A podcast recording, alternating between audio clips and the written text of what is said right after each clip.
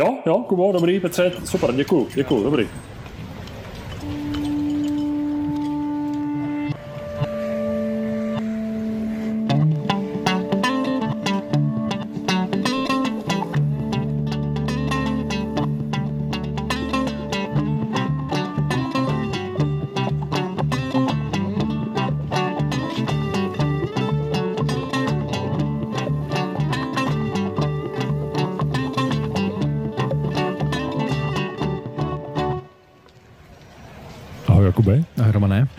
Tebe i naše posluchačky a posluchače, kteří s námi vydrželi tuhle tu pekelně dlouhou, neplánovanou a nevím ještě jakou pauzu, kterou Urbancast eh, od léta měl. Tak skoro to svádělo k takovému tomu Cermanovskému dlouhý, široký a krátkozraký.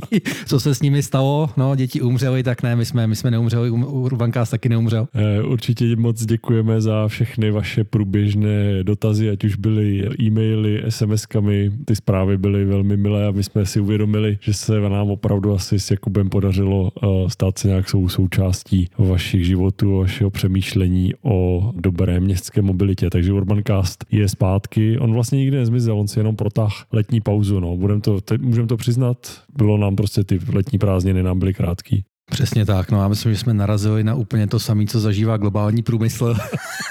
jo, jo, dlouho nic a potom najednou se všichni naši klienti eh, v našich hlavních biznisech, kterým se s Jakubem věnujeme, tak se prostě všichni najednou eh, probudili, za což jsme byli rádi. Samozřejmě to. Ale opravdu potom den měl jenom 24 hodin a nějak to nestačilo, takže tohle je pech na to trochu jsme řešili. Ještě jednou děkujeme posluchačkám a posluchačům Urbancastu, že jste si na nás počkali. My jsme teda zároveň věděli, že pro vás, pro všechny, máme jeden parádní, vlastně dvojí až trojdíl a vy ho teď dostanete dneska na jednou, protože máme povídání s báječným hostem, tak to nás trošku, eh, trošku jako uklidňovalo, že až vyjde nový Urban Cast, tak tak se užijete. A zároveň opravdu pustili jsme se s Jakubem, oslovila nás i eh, báječná česká rodinná firma, která se jmenuje BP Lumen, slavila 30 let a ti, kdo se motají kolem kol, tak možná už tuší. Tahle ta firma rozjíždí novou, zcela novou českou značku kol jízdních a elektrokol. No a my pomáháme tomu týmu, rodině, firmě BP Lumen s pár pěknými, novými, některými rychlejšími a některými dlouhodobými projekty a to nás tak vytížilo, že eh, sice jsme se motali pořád kolem kol a mobility a elektromobility, ale Urbancast teď jako vánoční dárek. Tak a zároveň nás teďka nikdo nemůže našnout z toho, že o tom akorát mluvíme, protože jsme to skutečně jako začali žít a to docela uh, na maximum. Já mám čistý svědomí, já jsem to žil i předtím. Každý den. Ne, děláme si legraci, vím přesně, kam Kuba míří. Je to tak, že spíš to vnímám, že Urbancast pomáhá spoustě lidí opravdu otevřít oči, propojovat souvislosti a to ono se to potkává i teď na projektu Labu, který uh, vedeme a děláme na projektech pro BP Lumen a pro značku Levit. Takže kdo můžete, kdo jste zrovna v, ve fázi nedostatku kola elektrokol, což všichni dobré posluchačky a posluchači tak vědí, že to je to je běžné už. Kola nejsou, ale teď je tady nová česká značka Levit a je to super příležitost eh, být u ní u začátku stejně jako jsme i my dva. Tak mimochodem, když mluvíš o otevírání očí, tak si myslím, že tenhle ten díl a zejména to, co náš host bude vyprávět dneska, tak eh, ty oči skutečně otevírá, protože je tam zase spousta takových pravd, které nejsou zřejmé na první pohled. Mnohdy si podvědomě sugerujeme vlastně naprostý opak, protože se to zdá naprosto logické. Intuitivní, že? Intuitivní, jo, na první dobrou a když se na to podíváte trošku do detailu, trošku do hloubky, tak vlastně zjistíte, že ten příslovečný opak je pravdou, tak myslím, že takových situací v tom dnešním dílu uslyšíte hned několik. Ještě než se pustíme do tohohle z toho vánočního Urbancastu, který zase má platnost mnohem dál, než jsou letošní Vánoce, tak se sluší taky ještě e, znovu poděkovat a připomenout, že partnerem i téhle speciální velké epizody Urbancastu je společnost Nextbike Czech Republic, operátor toho nejrozšířenějšího bike sharingu v České republice. 23 měst flotila Nextbikeů jezdí, jezdí intenzivně. Myslím, že letos suverénně v České republice jako dojede ke dvou milionů míst. Skutečně stalo se to pevnou součástí městské hromadné dopravy, konec konců Praha a lítačka a napojení. Ti z vás, kdo jste v Praze nebo občas býváte v Praze, používáte lítačku, tak víte, že od poloviny října bike sharing až 4 15-minutové jízdy denně na lítačku, pokud máte aspoň měsíční kupon. Takže cyklo MHD funguje, Nextbike je toho součástí. A my klukům z Nextbikeu moc děkujeme za to, že podporují a doufáme, že i nadále budou podporovat Urbancast a všechno, co děláme pro moderní a chytrou městskou mobilitu tady v České republice. Tak a u Nextbikeu je jedna novinka. Nextbike má nový web a na novém webu je nový e-shop a pokud ještě scháníte nějaké dárky na poslední chvíli, tak můžete využít určitě tenhle ten e-shop, kde najdete hned několik kuponů, které můžete pořídit a darovat svým blízkým nebo komukoliv, takže dostupné na poslední chvíli. A navíc není nic hezčího, než uh, případně opožděný vánoční dárek i z kraje ledna. Jinými slovy, pokud to nestihnete, anebo nás posloucháte třeba až mezi vánočními svátky kolem Silvestra, tak uh, rozhodně nový web Nextbike Czech Republic stojí za to, je parádně udělaný, jednoduchý, přehledný a velmi přátelsky, uh, přátelsky pro všechny uživatele, takže doporučujeme a všechny vouchery dělají radost, ať je to pod stromečkem, nebo ať je to kdykoliv jindy. Třeba na tři krále, protože Přesně tak. dá se koupit i, nebo koupit, dá se eh, půjčit i více koupit pod jeden účet, takže i tři králové mohou klidně odjet A přijet. mobilním telefonem a, Při, a přijet. Přijet, přijet na Nextbike, odjet mezi tím s voucherem, takže každopádně Nextbike, nové webové stránky a parádní e-shop s eh, dobrou nabídkou, kde si vybere každý, kdo se chce po českých městech pohybovat chytře celý příští rok. Jinak, eh, Kubo, za mě všem našim posluchačkám a posluchačům velké díky eh, za přízeň, za vytrvalost a do nového roku 2022. Nevím, co by si přál ty, ale já bych si přál víc dílů Urbancastu. Víc náhradních dílů na kola. Víc náhradních dílů na kola, eh, spoustu nových zážitků, třeba i s novou značkou Levit, aby měli naši posluchačky a posluchači. A zároveň doufám, že budou přibývat dál města, kde bude normální nemuset za vším vyrážet autem, ale kde bude eh, růst eh, dobrá a oddělená bezpečná infrastruktura pro jízdu na kole, ať je vám 8 nebo 80 a pro všechny někde mezi tím. Tak a mimochodem tenhle úvod má ještě jedno specifikum, protože to je první věc, kterou nahráváme a nesedíme od sebe asi 70 km, ale zhruba metra půl, takže to je skoro bych řekl historický okamžik eh, v historii Urbancastu, že tady to nahráváme skutečně tak, jak se, eh, jak se, jak se zhruba má. Eh, já jsem slabý na, já jsem slabý na ty selfiečka, ale něco tady u toho snad pořídíme. A naštěstí tady máme. Ještě fotografa jednoho. Marťáka. Urbancast. Tak a už víme, co dáme do popisku, bude tam, bude tam fotografie. Ano a... a... My vlastně poprvé i odhalíme obliče, když to tak vezmu. Ano, ano, ano. První. Takže spousta poprvé, ale možná, no, ne naposled. Takže užijte si dneska našeho vzácného hosta. Kubo, tobě děkuju stejně jako za první ročník, tak děkuju za všechno, co pro Urbancast děláš. Vím, že to je vždycky pro tebe spousta práce se stříháním, všechna naše až, kdyby, co by, jako a tak podobně, což už k vám, posluchačkám a posluchačům, téměř nikdy nedoletí. Takže za to moc díky a těším se na 2022. Taky děkuju a máš pravdu, mohli jsme to pustit v hrubé podobě a řekli jsme, že ne, že ten standard eh, musíme udržet a i to trošku prostě to vydání, eh, vydání vydání spozdil samozřejmě. No tak jo, tak já myslím, že už nemusíme asi zdržovat. Eh, když už jsme zdržovali teď těch několik měsíců, tak neprotahujeme to další zbytečné minuty. A ne, dělat drahoty, dělat drahoty se prý vyplácí, no tak uh, u nás každopádně je příjemný poslech. Užijte si tenhle ten speciální díl Urbancastu a v novém roce zase naslyšenou. Díky. Tak jo, taky díky. Ahoj Jakube. Ahoj Romané. Ahoj Petře. Ahoj. My tady vítáme naše posluchačky a posluchače a zároveň vítáme dnes vzácného hosta, Hostem dnešní epizody Urbancastu je architekt Petr Bednár eh, z Jakub Cígler Architekti. Ti z vás, kdo nás sledují déle, tak vědí, že na téma eh, Petr Bednár a jeho tvorba jsme se tady v Urbancastu už několikrát potkali. Eh, v minulém parkovacím díle jsme se potkali dokonce na stejném tématu v našem Urbancastu a v Petrově podcastu Lepší města. Potom jsme se potkali na kafe a z toho vyplynulo, že se potkáme i tady pro naše posluchačky a posluchače posluchače v podcastu Urbancast. Takže ještě jednou vítám Petra. Možná na rozjezd, Petře, pro tebe eh, budeš první, na kom si otestujeme první uh, rychlý dotazníček, tak poprosím jenom rychlý výběr. Město nebo vesnice? Město. Dům nebo byt? Byt. Jako chápu, že jako každý má jiný preference, ta moje je byt. Samozřejmě jako domy můžou být skvělé, ale největší výhoda domu, to znamená zahrada, na to, aby byla trvalé hezká nebo zajímavá, vyžaduje tolik práce, že já rozhodně bych na to čas neměl. Třeba někdy změním názor, ale zatím mi přijde lepší byt. Kolo nebo skútr? Kolo. Po svých nebo autem? Jako záleží kam, ale většinou po svých. Vlak nebo auto? Vlak, ale taky záleží kam. Kolo nebo koloběžka? Kolo. Kolo nebo elektrokolo? Spíš kolo. Myslím, že elektrokolo je fajn. Když jsem si ho vyzkoušel, tak se mi hrozně líbilo, ale radši, nebo jako více mi líbí nějaký klasický kolo, jak jako z důvodu toho, že asi vypadá, že víc vydrží a že se nemusím bát ho někde nechat a jakože vlastně má míň nějakých problémů, které můžou být způsobený tou elektronikou v tom daném modelu. Podcast nebo newsletter?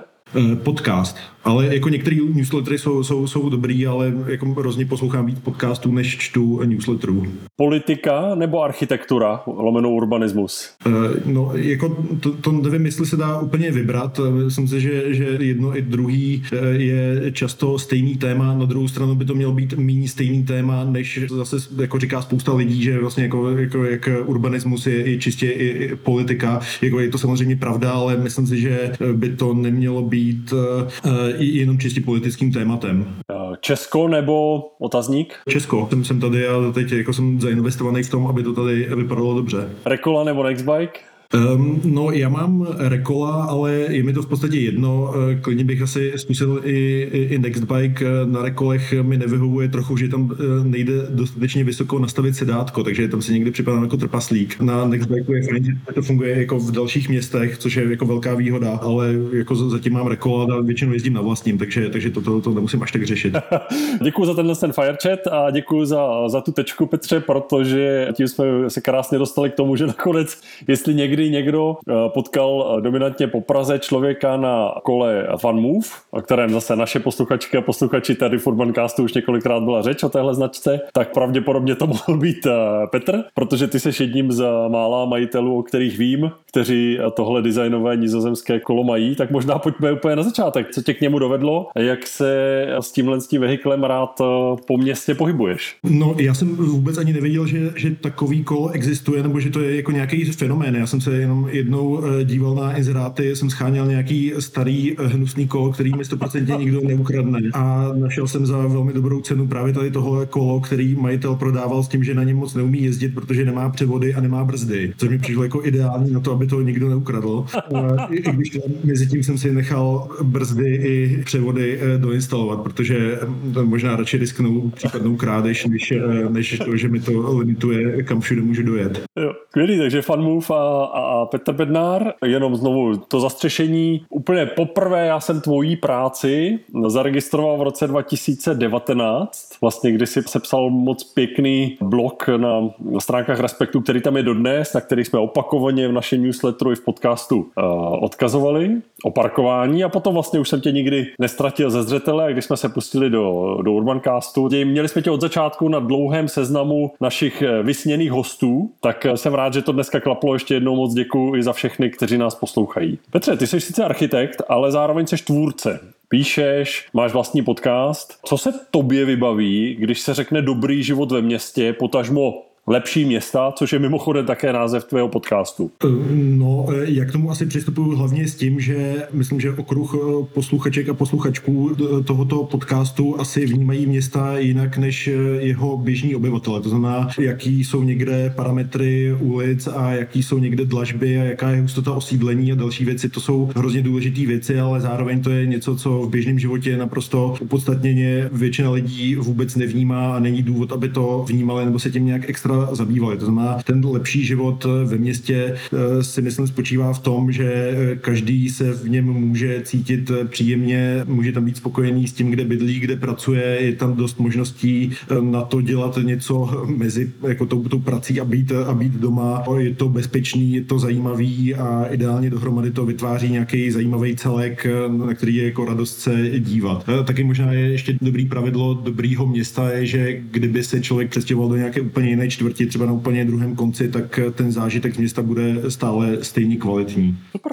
Uh, jaký je tvůj žebříček vlastně dobrých měst, nebo těch měst, kde se dobře žije? Ne, to, tak jako to, ten je, myslím, jako dost, dost dlouhý, jakože samozřejmě jako některé města mám radši než jiný, ale myslím si, že nerad jakoby ztrácím čas tím, že, že jako Berlín je skvělý a měli bychom být víc jako Berlín nebo Kodaň nebo lepší tyhle ty města, ty prostě mají svoji nějakou historii, ale zase myslím, že spoustu věcí dělá eh, Praha skvěle nebo, nebo Brno i, i další český města, takže já, já si myslím, že to vlastně jako nerad eh, vždycky poměřuju jakoby tím úplně nejlepším výsledkem. Často je možná lepší srovnání na, s něčím, co funguje eh, někde jinde v našich městech, anebo to fungovalo třeba nějak jinak a často líp historicky. To si myslím, že je jako často použitelnější srovnání. Jinak jako mě se v podstatě jako nějakým způsobem mě zajímá skoro každý město, včetně těch, který v podstatě nefungují nebo mají spoustu problémů, že právě to je, to je zajímavý vidět a, a zažít a jako se, se možná zamyslet nad tím, proč to tak je. Hmm, hmm, hmm.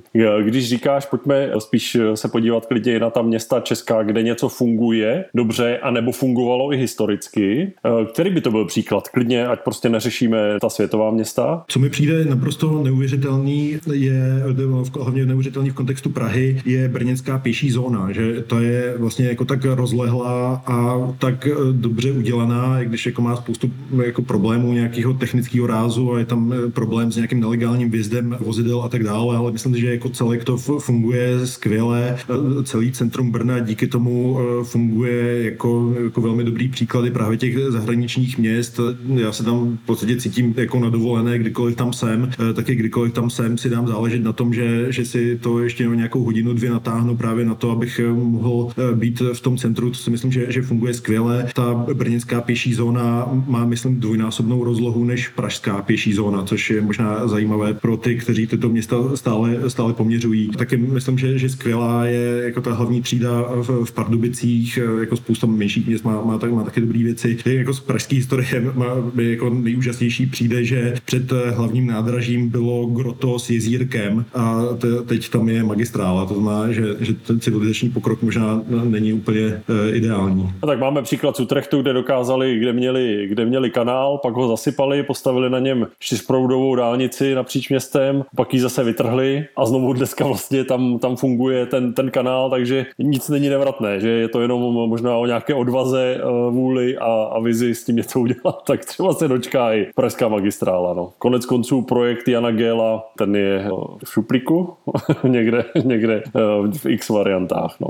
Proč se vlastně ty Petře, věnuješ městům? Já se jim asi věnuju, protože si myslím, že jsem lepší urbanista než architekt. Spíš než abych byl desetitisící nejlepší architekt, tak radši budu sedmistý nejlepší urbanista. A, mm, ale jako to celkově přijde mi to asi zajímavější z toho ohledu, že i sebe lepší budova toho až tak moc nezmění. To znamená, když je nějaká oblast, kde spousta věcí nefunguje z nejrůznějších důvodů, tak může to být zajímavý, když tam vznikne nějaký kvalitní rodinný dům nebo filharmonie, to je určitě dobře a velmi obdivuju ty, kteří to umí dělat nejlíp, ale z mýho pohledu mě víc zajímají takové ty malé drobnosti typu šířky chodníků a, a dlažby a balkonů a tak dále. Ty si myslím, že nabízí nějaký standardizovaný řešení, který eh, se pak dá aplikovat na mnohem větší plochu těch eh, nějakých konkrétních měst. Takže jako eh, asi, asi, mě, asi mě na tom přijde důležitější to, to celkový měřítko a zároveň ty další témata, kterých se urbanismus týká a který jsou mi blízký a nějak jako sice jsem je nestudoval, jsem, jsem fanoušek a rád je při té práci využívám. Proč je to vlastně ten celkový pohled v řadě ohledů důležitější než jedna konkrétní budova nebo vyhlas jednoho nějakého jejího architekta, tvůrce, studia, které zatím stojí? Proč je ten celek vlastně jako důležitější? No, protože to ovlivní víc lidí a jejich eh, vlastně jako nějakého fungování v tom, v tom daném prostředí, že je, jako je sice super mít jednu třeba nějakou úžasnou kulturní stavbu, ale eh, když člověk tráví hodinu a půl dojíždění do práce, tak asi si ji až tak moc neužije. Eh, takže jako spíš jsou možná důležitější, nebo aspoň pro mě důležitější nějaký jiný témata. To samozřejmě nevylučuje to, že i filharmonie má eh, svoje místo, ale eh, třeba i mi v podstatě jedno, v jakém eh, architektonickém zpracování to bude postavený. Ještě mám určitě nějaké preference, ale jako až tak mě to možná do detailů nezajímá. Spíš mi jde jako o to dobré fungování celku, kde už vlastně ta kvalita nebo i, i typ konkrétní architektury už možná nehraje tak velkou roli. No, já jenom řeknu, že to je takový asi případ jako koukat na tančící dům přes tu 14 opravdu reslovku, kde se skoro nedá ani přejít. Jo, jo, jo, jo, jo. Petře, proč vlastně třeba dneska eh, tančící dům, když už tady o něm, o něm padla řeč, tak patří Vláďovi Šmicrovi. Eh, dovedeš si představit, že vlastně jako majitelé, potažmo původní investoři, kdyby bývali byli prozíravější, eh, že by mohli být těmi, kteří budou víc aktivnější v tvorbě toho celého okolí, anebo je to ten svět té architektury urbanismu tak jako oddělený, že, že vlastně každý si kope jenom za své a architektura prostě je jeho ten můj jeden barák, ta moje soustava baráků a ten celek hold, to je válka někoho jiného. No, myslím si, že v případě tančícího domu asi jako nebylo úplně možné ovlivnit nějaký další věci. Už myslím si, že to, že byl postavený tehdy je dobře, protože dnes by se nejspíš nepostavil. Byl malá perlička, eh, ta proluka, nebo to, ten vedlejší dům, tak v něm bydlel Václav Havel a měl tam okno do té proluky. To znamená, eh, Havel na toto obytoval okno, aby vznikl eh, tančící dům, což je samozřejmě fajn. Doufal bych, že i dnes by se takový lidi našli, ale často bych byl skeptický, nebo bych samozřejmě chápal, že tohle to bude desetiletý nebo dvacetiletý boj o to, jestli to tam může být zastavené nebo ne. A obecně, když odzumujeme od tančícího domu, ale obecně architektura a tvorba toho celého prostoru, daří se to, aby to byly provázané světy, anebo spíš prostě máš dojem ze své zkušenosti, že vznikají jednotlivé artefakty a ten, ten život mezi nimi je nějak jako trpěný? No, většinou je to ta druhá věc, protože dopravní stavby jsou navržený a postavený dávno předtím, než se tam začnou objevovat nějaké eh, domy, to znamená, jestli byl lepší záměr, musí už pracovat s tím, co tam je a zároveň s tím, že už to nemůže zásadně ovlivnit. Jako možná někdy může změnit dlažbu na chodníku nebo přidat nějaký uliční osvětlení, ale většina projektů má jako přesně vymezený hranice, eh, čím vším se může zabývat a většinou, jestli byl lepší ambice tou budovou zasáhnout do nějakého širšího okolí, končí na tom, že o to není zájem nebo na to nejsou energie, nebo prostě to jako nikdo by takovou věc eh, neschválil, protože by to s nějakým způsobem změnilo fungování třeba té kapacitní komunikace, co vedle toho je. Kdo by tohle měl řešit, ten větší pohled? No, já si myslím, že by velmi pomohlo. Já jsem teď, teď někde viděl, že někdo jako říkal, že architekti by měli mít minimálně semestr dopravních staveb, což s tím určitě souhlasím, ale taky bych teda navrhoval, aby dopravní inženýři měli minimálně dva semestry urbanismu. U nás, myslím, je spousta velmi dobrých dopraváků, často s nimi spolupracujeme v kanceláři, ale myslím si, že ten standardní dopravní produkt u nás se vůbec nezabývá tím dopadem stavby nebo, nebo té silnice na okolí. A přitom ty silniční stavby tvoří velkou část městského prostoru, jako velmi zásadně ovlivní to, co kolem nich může vzniknout a jsou navrhovaný a stavěný jako úplně bez jakýkoliv ohledu na to, jak bude probíhat nějaká aktivita podél nich. To si myslím, že je hrozná škoda a dokud se tohoto nezmění, tak myslím si, že i mnohem lepší eh, budovy by neměly až takový efekt. Dokud se nezmění silniční stavitelství, to je hezké memento první části dnešního Urbancastu, kde jenom pro připomenutí naším hostem je dnes eh, Petr Bednár, architekt z eh, Jakub Cígler Architekti a také člověk, se kterým velmi souzníme na dálku a dnes i tady konečně naživo na témata parkování a dobrá města, lepší život ve městech a tak dále. Petře, co tě vlastně přivedlo k tomu, co dnes děláš, včetně možná i té volby, než být eh, desetitisící architekt na světě, tak být mezi tou elitou toho urbanismu? No, no pro mě bylo zásadní skoro 9 let strávených v Arkansasu studiem a prací. Jako Arkansas je v podstatě jakýmkoliv měření třetí nejhorší, druhý nejhorší nebo úplně nejhorší stát ze všech, ale zároveň tam je oblast Northwest Arkansas, která je posledních 20 let jednou z nejrychleji rostoucích oblastí v celých Spojených státech. A tam právě jsem se dostal úplnou náhodou a úplnou náhodou jsem pak i zůstal, protože tam byla univerzita, kde měli fakultu architektury a ta eh, škola má takový trochu jako možná sentimentální, rurální pohled na to, jak by architektura měla vypadat, to znamená v oblasti, kde nefunguje nic a celý rozvoj probíhá jenom jako sídelní kaše, tak ta jejich odpověď je, že teda měli bychom se soustředit na jako hezkou texturu dřeva, nějaký jako stavby, co vypadají trochu jako staré farmy a tak dále. A to má spoustu skvělých výsledků, třeba tam v té oblasti je eh, Thorn Crown Chapel, to je jedna z nejhezčích staveb světa, je to dřevěná kaple v lese, překvapivě velká. A zároveň na této škole bylo oddělení eh, u ACDC, eh, Community Design Center, který na to šlo trochu jinak a sice s tím, že to, že všechno okolí je vlastně neefektivní, drahé a ošklivé, není danost a že se s tím dá něco dělat a dělat se s tím dá ne nutně pomocí e, jako krásné architektury, ale pomocí nějakých lepších pravidel výstavby. A e, vlastně toto centrum vytvořilo několik témat, který vlastně místo toho, aby nějak ignorovali to všechno, co se staví, tak naopak se tomu postavili čelem. To znamená, typické zadání ateliéru bylo třeba e, návrh parkoviště před Walmartem, to znamená, ta krabice zůstává stejná, ale možná i kapacita parkoviště zůstává stejná, ale jak se to dá udělat jinak, nejen proto, že to bude vypadat líp a možná, že bude nějak jako líp organizovaná ta doprava, ale samozřejmě i proto, aby ten design přinesl nějaké ekologické funkce. To znamená, když tam jsou nějaké jiné povrchy, třeba to bude zasakovat eh, dešťové vody, když to bude zasakovat dešťové vody, ušetří se na trubkách a to, co se ušetří na trubkách, tak z toho se dá udělat třeba jako nějaký mnohem lepší vstup před tím Walmartem, se kterého pak i ten obchod bude mít lepší biznis. To znamená, toto centrum jak jako přišlo s tím, že eh, když se vyřeší ty praktické věci tak, že se na tom co nejvíc ušetří, tak pak zbyde víc eh, peněz a energie na nějaké ty estetické zlepšení, které by ale nenastaly, kdyby to byl ten krok číslo jedna. To, na, jako co na tom velmi oceňuju a to, co mě ovlivňuje dodnes, je nějaký takový ten jako hrozně praktický přístup k řešení problémů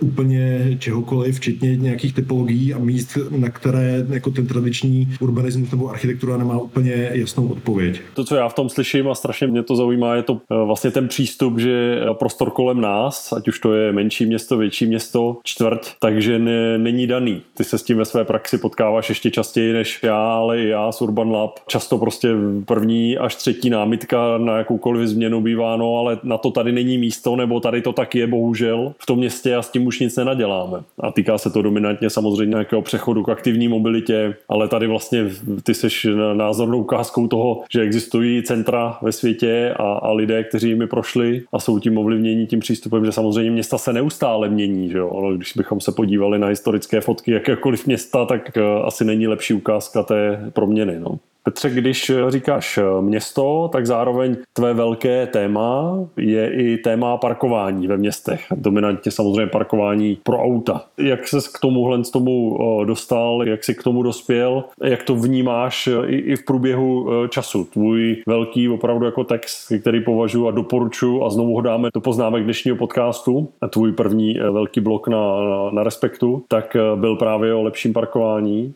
Jak, jak ses k tomu dostal, jak, jak to vnímáš? A kam se s tom třeba posunul. Jo, já doufám, že už toho článku nemají všichni plný zuby. Já myslím, že ne. Můžu tě ujistit, že v tomhle země, jako teď mluví jako někdo, kdo buduje značky a tak jako opakování není nikdy dost a i Coca-Cola po uh, x dekádách prostě ví, že to neustále musí opakovat. Brand building je neustále opakování. Takže parkování zdaleka, až budeme ve fázi, že toho budou mít plný, plný zuby všichni, tak znamená, že jsme dosáhli nějaké změny, to garantuju.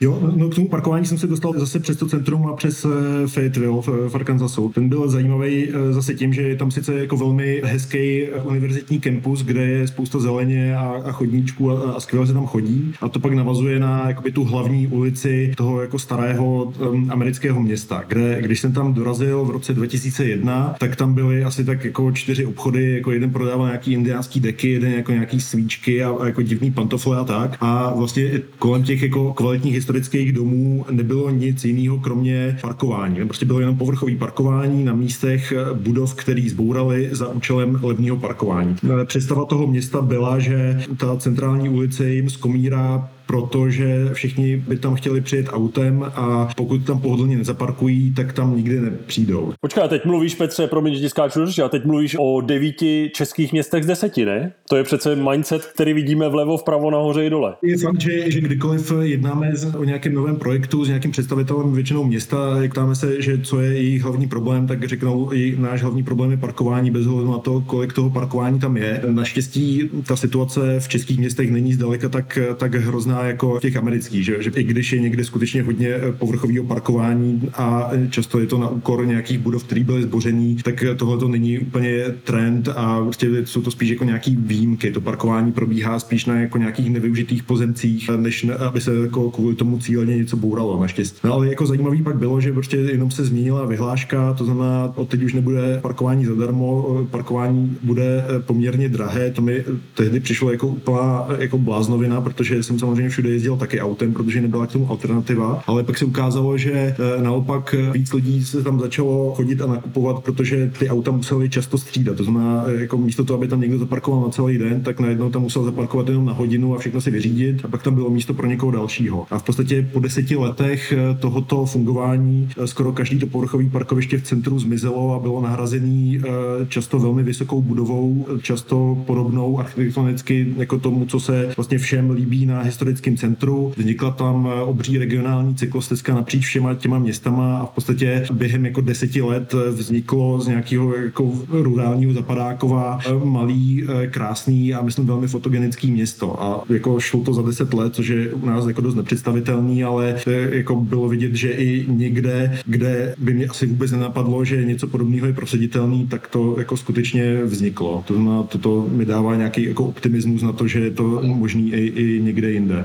Znova, to ještě byla Amerika jako závislá na autech mnohem víc, než jsme tady my, že jo? Takže mm, no, určitě, určitě. O, o, to silnější asi zkušenost. Mm. Jo, jenom pro představu, ve Spojených státech je průměrný počet aut na tisíc obyvatel někde na, na úrovni 850.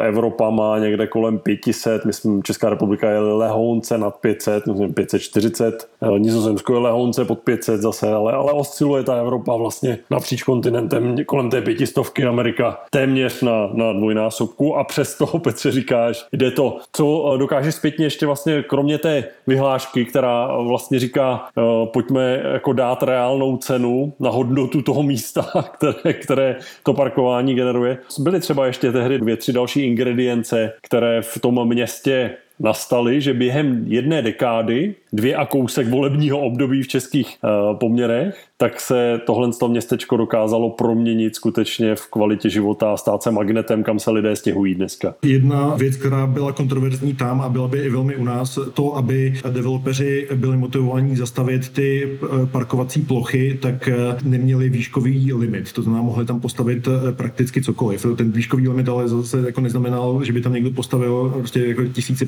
patrovou věž. Bylo tam, myslím, jako max nejvyšší, ten dům, ten má kolem 18-20 pater a všechny ostatní jsou nižší. A e, vlastně jako tohle to byla jakoby ta motivační strategie. Pak e, to druhý téma, co jako neprošlo úplně v tom Fayetteville, ale fungovalo to v jiných městech, bylo povrchový zadržování dešťových vod. To znamená, to je jako nějaká infrastruktura, která je velmi oblíbená a zvyšuje hodnotu okolních nemovitostí, protože dobře vypadá, jsou jako stíní a jsou najednou v ulici stromy a tak dále. A zároveň je zhruba o polovinu levnější než tradiční řešení, kdy je všechno zatrubněné pod zemí. A e, vlastně tím, že bylo možné ukázat městům, že uděláte něco dobrýho a ještě na tom ušetříte a ještě to fakt vlastně bude jako nějakým atraktorem dalšího rozvoje kolem, tak to je vlastně jako velmi dobrý řešení a právě jako díky tomu, že to je takhle racionální, tak pak e, každý už je víc ochotný zkousnout nějaký případný estetický rozdíly, jak e, co konkrétně vypadá, jak vypadá jako nějaký sezení, dlažby a tak dále. To znamená, když něco dobře funguje, ještě se na tom ušetří, tak to je myslím ta ideální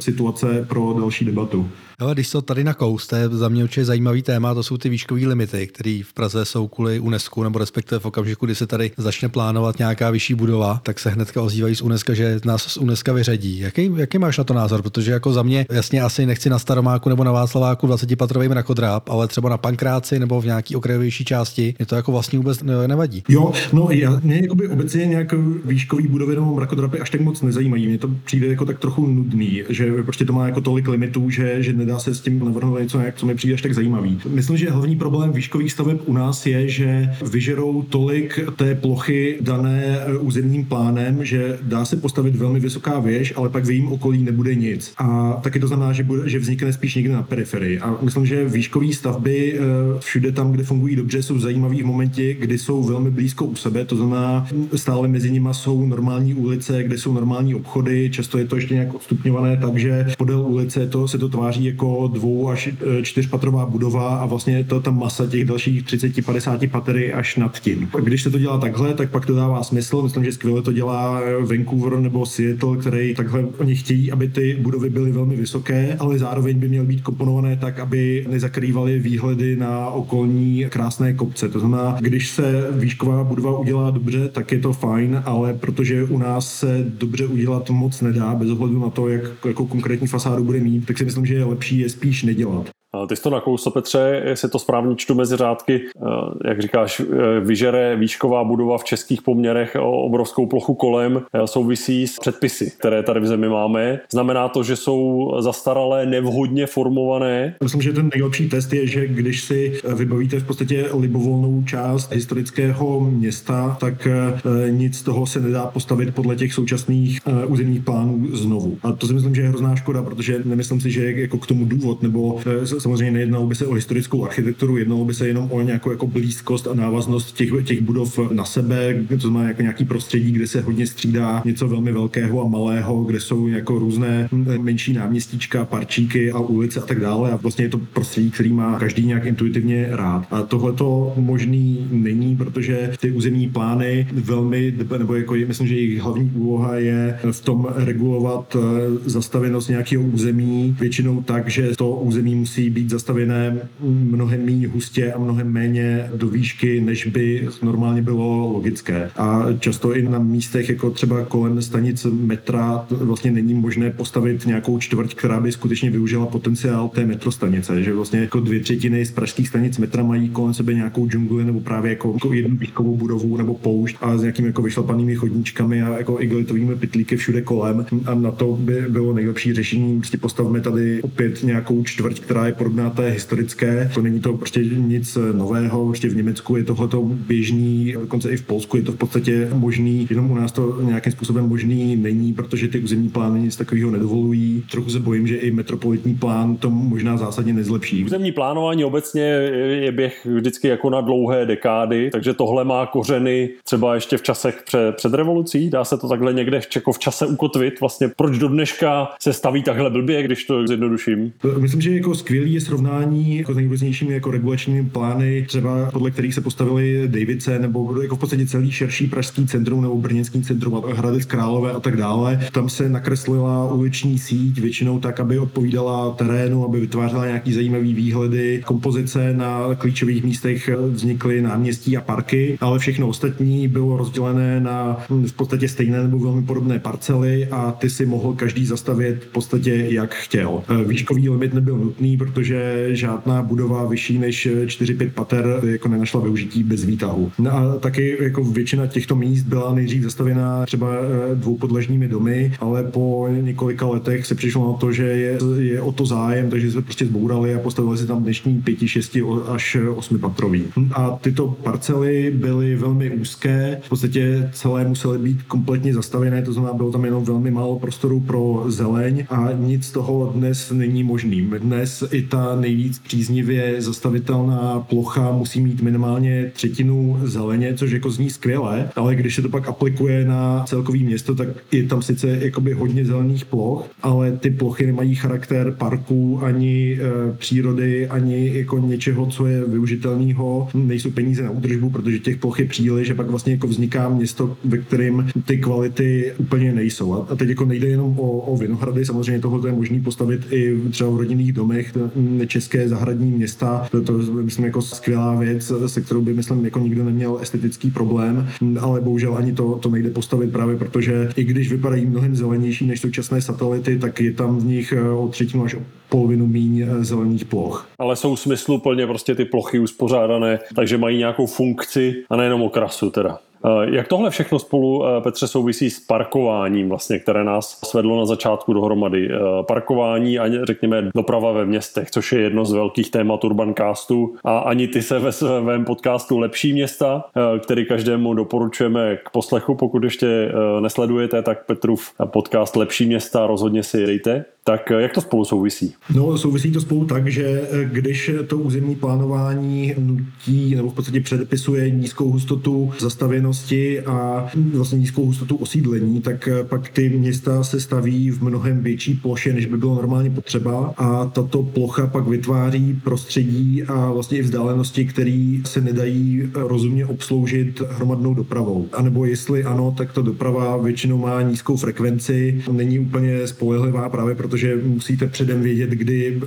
pojede třeba nějaký autobus a tak dále. A vlastně jako spousta lidí pak celkem z rozumných důvodů nevyužívá a jezdí všude, kam můžou nebo kam potřebují autem. To je jako samozřejmě jako z jejich pohledu je to logická volba, ale z hlediska nějakého plánování dopravy a investic do dopravy je to špatná volba, protože touto nízkou hustotou vytváříme prostředí, kde pak do nekonečna budeme muset stavit další silnice a protože máme spoustu silnic a prostředí, kde se všichni musí pohybovat autem pro nějaký důstojný život, pak budeme muset ty auta i někde uskladnit, to znamená zaparkovat. Když se staví podle této logiky dostatečně dlouho, tak to vlastně vytvoří eh, chronický problém s parkováním, protože spousta lidí na okrajích měst nebo vlastně v širších centrech celkem logicky budou chtít, aby jim město nebo někdo jiný zřizoval parkování a ideálně zadarmo. Ono je to hrozně jako zajímavé, když se podíváš třeba zase eh, na Prahu, tak ty jako nejvíc prestižní adresy, ať jsou to Vinohrady, nebo část Žižkova, nebo Holešovice, nebo Karlín, tak je vlastně jako velmi hustá bloková zástavba, eh, kde ty domy mezi sebou žádný jako velký rozestupy nemají. Jo? Nebo modernější zástavba sídliště Solidarita ve Strašnicích, tam jsou ty činžáky taky jako velmi nahusto nasázený vedle sebe a ta Solidarita je považována za jedno jako z nejlepších sídlišť možná v republice. A my vlastně teďka těma normama jdeme jako přímo proti tomuhle, že vlastně to, co považujeme za to nejlepší, tak jak říkáš, nemůžeme už nikdy zreplikovat, protože nám to ne, jako nepovolí ty normy, které máme současně v platnosti. Tak jestli jako není možná na čase se podívat ne zase jako na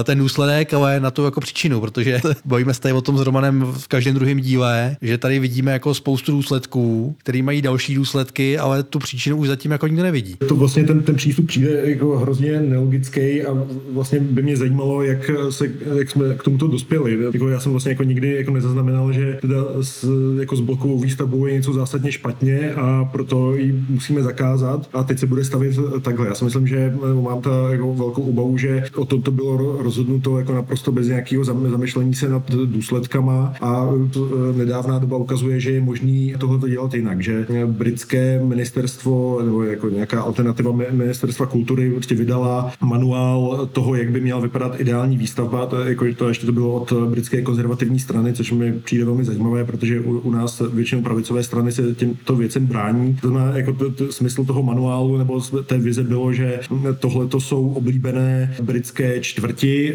tohle to je nějaká jako ta tradiční rozeznatelná britská architektura, nějakých jako řadovek z cihel a tak dále. To znamená, e, co potřebujeme, aby tyto budovy vznikaly automaticky. A prostě k tomu byly nějaké údaje o tom, e, jak těchto věcí znovu dosáhnout. To znamená, měl to nějakou, nějakou jasnou vizi, jak má ten výsledek vypadat. Pak ty normy a regulace byly navázané na dosažení tohoto výsledku. U nás si myslím, že si něko nikdo nemá ponětí o tom, jak, maj, jak mají vypadat města postavené podle současných územních plánů a na těch městech je to pak docela vidět.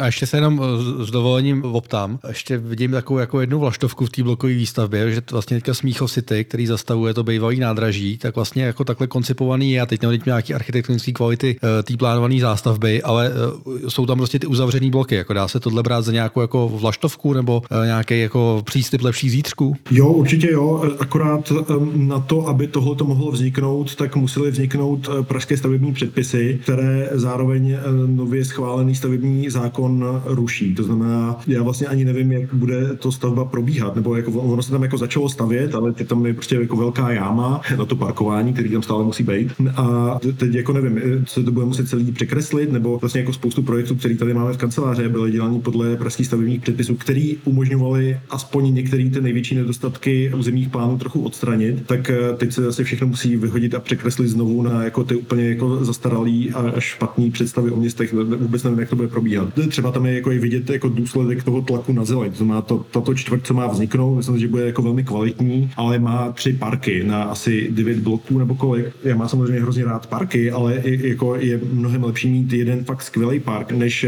10 průměrných parků. To znamená, v případě tady této lokality bych se možná přemlouval za to, aby tam ještě jeden až dva bloky e, přibyly. Jo, já, ti, já ti v tomhle tom úplně rozumím, protože mám takový jeden park, který je podle mě úplně zbytečný a nedá se s tím nic dělat a to jsou vrchlický osady, já bych zastavil hned a myslím, že by se tam jako e, výrazně zvedla nějaká kulturní úroveň toho, jak to vypadá teďka. No, tra- trouble je vůbec parku jedna věc ho no, jako vybudovat, druhá věc je, je údržba a vůbec jako, aby měl skutečně tu funkci a tu kvalitu. Ono asi vypadá, Petře, ty se s tím potkáváš dnes a denně, ono nějak vypadá jako nějaké číslo, procento zeleně, ale eh, ta reálná kvalita se ukáže až ve chvíli, kdy jde člověk do hloubky a dívá se na strukturu té zeleně a pak asi platí klasické není zeleň jako zeleň, takže i tohle asi je případ toho Smíchova. No. Petře, možná prozba na tebe, i pro naše posluchačky, posluchače, ale i pro nás s Kubou. Jenom úplně jednoduše, bavíme se o tom, že velký vliv na to, jak vypadají naše města, mají zastaralé územní plány a zároveň tady vždycky nám probleskuje, ať už dneska nebo i v předchozích epizodách Urbancastu, i odvolávání se na nejrůznější normy. E, dokázal bys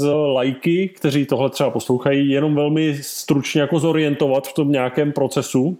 Jo, no e, jako většina norem e, jsou celkem smysluplný. Jako týkají se toho, aby budova nespadla nebo neschořela a, a, tak dále. Jako ne všechny normy jsou, jsou špatné, ale spousta z nich je velmi zastaralých, hlavně ty, které se týkají dopravy. To znamená, e, ty normy jsou sice jako technicky nepovinné, ale v praxi jako žádný úředník nechce dávat výjimku a prostě těma normama se říká. Jinými slovy, promiň, jenom platí to, co vždycky říkáme. Norma například na, na parkování, tvorbu cyklostezek a něčeho, je doporučený návod, nikoliv zákon, nikoliv dvojitá plná čára, e, nic prostě za co se lze schovávat. Lze se na to schovávat z pohledu nějakého alibi nebo odvahy, řekněme úřední, ale není to zákon. Říkám to správně? Ale v podstatě to zákon je, protože jako zatím jsem nezažil, že by, že by někdo využil možnosti, že to je nepovinné. Tak jistě tradice jak si rakouskou-herské monarchie a přístup úřednictva k, ke všemu je, je nesmazatelné. No. Ne, to, a, ty, a ty normy, v podstatě ty, ty velmi špatné byly třeba normy na uh, osvětlení a oslunění, podle nich eh, byl dobrý nebo skódovatelný byt jenom ten, na který, uh, teď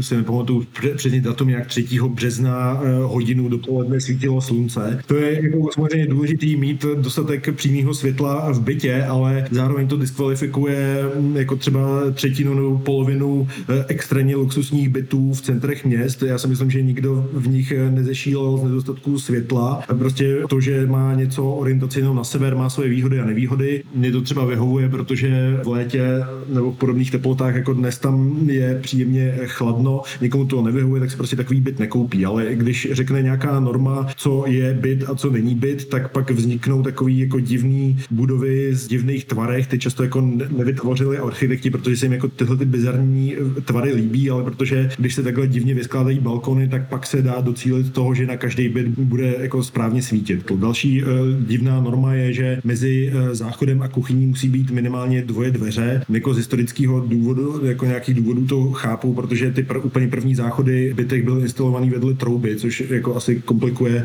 pečení husy nebo, nebo tak jako o víkendu, ale jako to tak eh, technologie tohle to myslím docela dobře řeší, eh, plus jako myslím, že mělo by být asi na uvážení každého, kolik dveří chce mít mezi kuchyní a záchodem, ale protože prostě takhle to je, tak byt se dá vyskládat jenom podle nějakých daných um, možností. A když se pak do toho přidá ještě i to povinné parkování, to znamená místo toho, aby si každý řekl, jakou budovu chce postavit a kolik ní poskytne parkovací stání, tak ta norma prostě řekne přesně konkrét, přesný konkrétní počet, ale tam musí postavit a nebo ta budova nevznikne vůbec. Co, co se musí stát, aby se tahle ta absurdita, a teď nechme stranou čerstvě schválený stavební zákon, který vlastně tuhle republiku všechny investory Eh, architekty, projektanty staví do nejistoty, to si nějak sedne a teď ne, neodhaduju vůbec kterým směrem. Ale to, o čem se tady bavíme, o zastaralosti norem, hlavně v návaznosti na dopravu, co se prostě musí stát a nechme stranou možná Prahu, která měla historicky možnost i kapacitu, i, i, i lidský kapitál, i ekonomický kapitál na to vytvořit si vlastně vlastní stavební předpisy, které teď leží pod stolem, ale jako principiálně horní dolní si zaslouží stavět kvalitně, možnost rozvíjet to město, městečko. To znamená, tady se musíme bavit o normě, která má celorepublikový dopad. Co tebe jako profíka z tvého pohledu, co se prostě musí stát? No, já si myslím, že potom musí být eh, velmi široká společenská poptávka. To znamená, tohoto tématu by se měla chopit eh, nějaká nebo některé z politických stran. To, jak vypadají český města a vesnice, to není oddaný, to je prostě důsledkem voleb, který ale jako možná jako nikdo ani neviděl, že to dopadne takhle. Dá se to dělat úplně jinak, dá se to dělat eh, levněji a efektivněji a hlavně by pak eh, vznikla jako mnohem jako zajímavější, atraktivnější krajina. Myslím si, že je to skvělé téma, protože to lepší výstavba je zároveň klimatická politika, je to zároveň zaměstnanost, je to dopravní politika, to znamená jako spoustu dalších eh, témat se dá navázat do nějaký širší ambice stavět líp a kvalitněji a jako doufám, že se to nějaká strana jednou chytne, ideálně třeba ta, co neví, jestli je pravá nebo levá, má teď problémy v kampaní, ale zároveň ještě prý spolupracuje s nějakou stranou starostů, tak možná, možná to by bylo pro ně hezký téma. Bylo by to asi logický, že, že starostovi nejblíž záleží na tom, jak jeho město, města se, se, se rozvíjejí. To jsem přesně chtěl říct, jo, jak to, že to ty starostové dávno jako netlučou tady prostě do všech. Respektive teda, já jsem ani nezaznamenal kampaň starostů, jo. To prostě nějak jako zmizela ta strana s těma pirátama, ale to, to není dnešní téma. Ale divím se, že zrovna tyhle, ty, protože vidím spoustu starostů, i ten náš, který jako aktivně se snaží, já řeknu dokonce participativně jako z obyvateli té obce, něco měnit, takže to mně přijde jako naprosto jasný uh, téma a nechápu, že se nikdo nechytne jenom toho, že prostě všechny tady ty předpisy mnohdy nesmyslný. Tu výstavbu jako takovou zdražujou a jestli tady něco teďka řešíme posledních pět let, že bydlení je prostě jako strašně drahá záležitost. Všichni ho potřebujeme, je potom strašná poptávka a vlastně si to jenom zdražujeme těma dle normama, zákonama a, a, a vším okolo. Jo. Takže za mě určitě, pokud nás poslouchá někdo ze starostů, tak pojďte zvednout ten prapor, to je jasný téma. Já bych ještě jako ke starostům bych ještě zmínil, že eh, asi nejlepší starosta eh, možná posledních 50 let eh, Miroslav Brídl z Litomyšle byl starosta za ODS. To znamená, myslím, že, že tohleto být ODS bych si rád dal na billboard a ne, nevím, jestli by jako náhodou pan Brídl ještě neměl zájem o nějakou další funkci.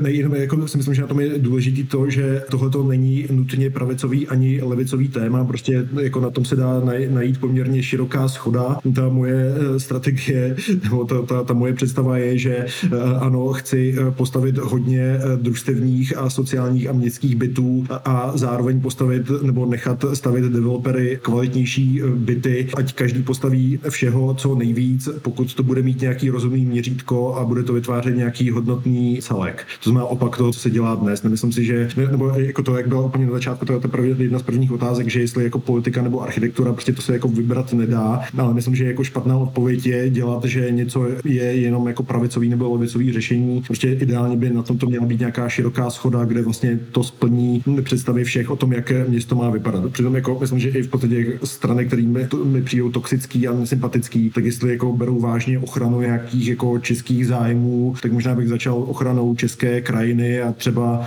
e, státní opera by neměla na tom být podobně jako benzínka s McDonaldem někde a na periferii. Jo, jo, zbytečná politizace, my to tady s Jakubem říkáme opakovaně v Urbancastu. E, cyklodoprava, aktivní mobilita, e, autodoprava, letecká doprava, to není zkrátka politické téma, to je téma odborné, nějakých vědomých rozhodnutí. To, že dneska něco nějak vypadá, ještě není dané, že tak má vypadat na pořád a opravdu netřeba naskakovat na hodně vyčpělý vtip a pokus bývalého prezidenta, prostě, že snowboard je levicový, tak jako nechat si ještě 15 let po takovém trapném výroku vlastně veřejnou diskuzi a veřejný diskurs rámovat tímhle plácnutím někoho, kdo byl hladový neustále po publicitě. Měli bychom se podle mě posunout výrazně dopředu. Proto konec konců předpokládám, že i ty i my děláme kromě jiného naše, naše podcasty. Ono, eh, mě to vede, eh, Petře, i ještě k, k otázce, když nás zpátky vrátím k tomu parkování, kde ty vidíš eh, nějakých 5-6 bodů třeba, které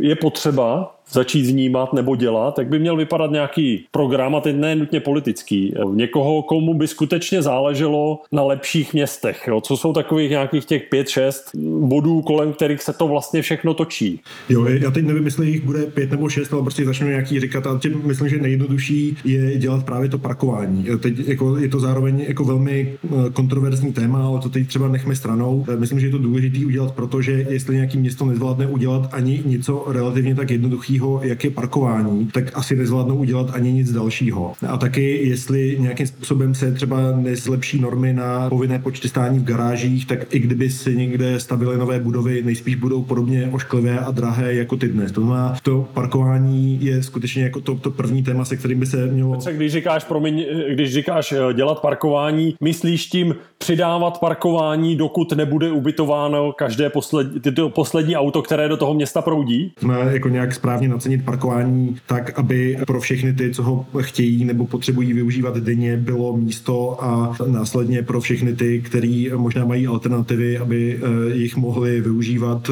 třeba protože jim za rohem místo povrchového parkoviště vznikne obchod nebo škola, nebo prostě budou mít ulici, kde jsou stromy a bude příjemnější po ní pěšky na autobus třeba. A nebo možná noví sousedi, protože tam vznikne, vznikne nějaké kvalitní bydlení. A chtěl jsem jenom, aby zaznělo, co, co rozumíš tím udělat parkování. Tak znamená to skutečně jako zreálnit hodnotu tu, té plochy eh, prostřednictvím ceny, což je ten nejlepší nástroj, který následně jako vytříbí to, kdo to skutečně potřebuje, má pořád možnost a kdo nutně nepotřebuje a dělá to jenom ze zvyku, tak vlastně mu zreálnit ten jeho náklad a nastane efekt konec konců stejný jako v tvém americkém městečku, kde v momentě, kdy se zdarma parkování proměnilo v placené parkování, tak si tu proměnu popisoval velmi plasticky, že, že najednou lidé začali mnohem více se pohybovat jinak. Já bych možná pak ještě jako ten další a možná ten úplně první krok eh, bych navrhoval nějakou jako jasně vyslovený názor, že města jsou dobrý a že mít eh, víc lidí ve městech je taky dobrý a že život ve městech není jako nějaká jako něco, co jde jako na úkor venkova nebo, nebo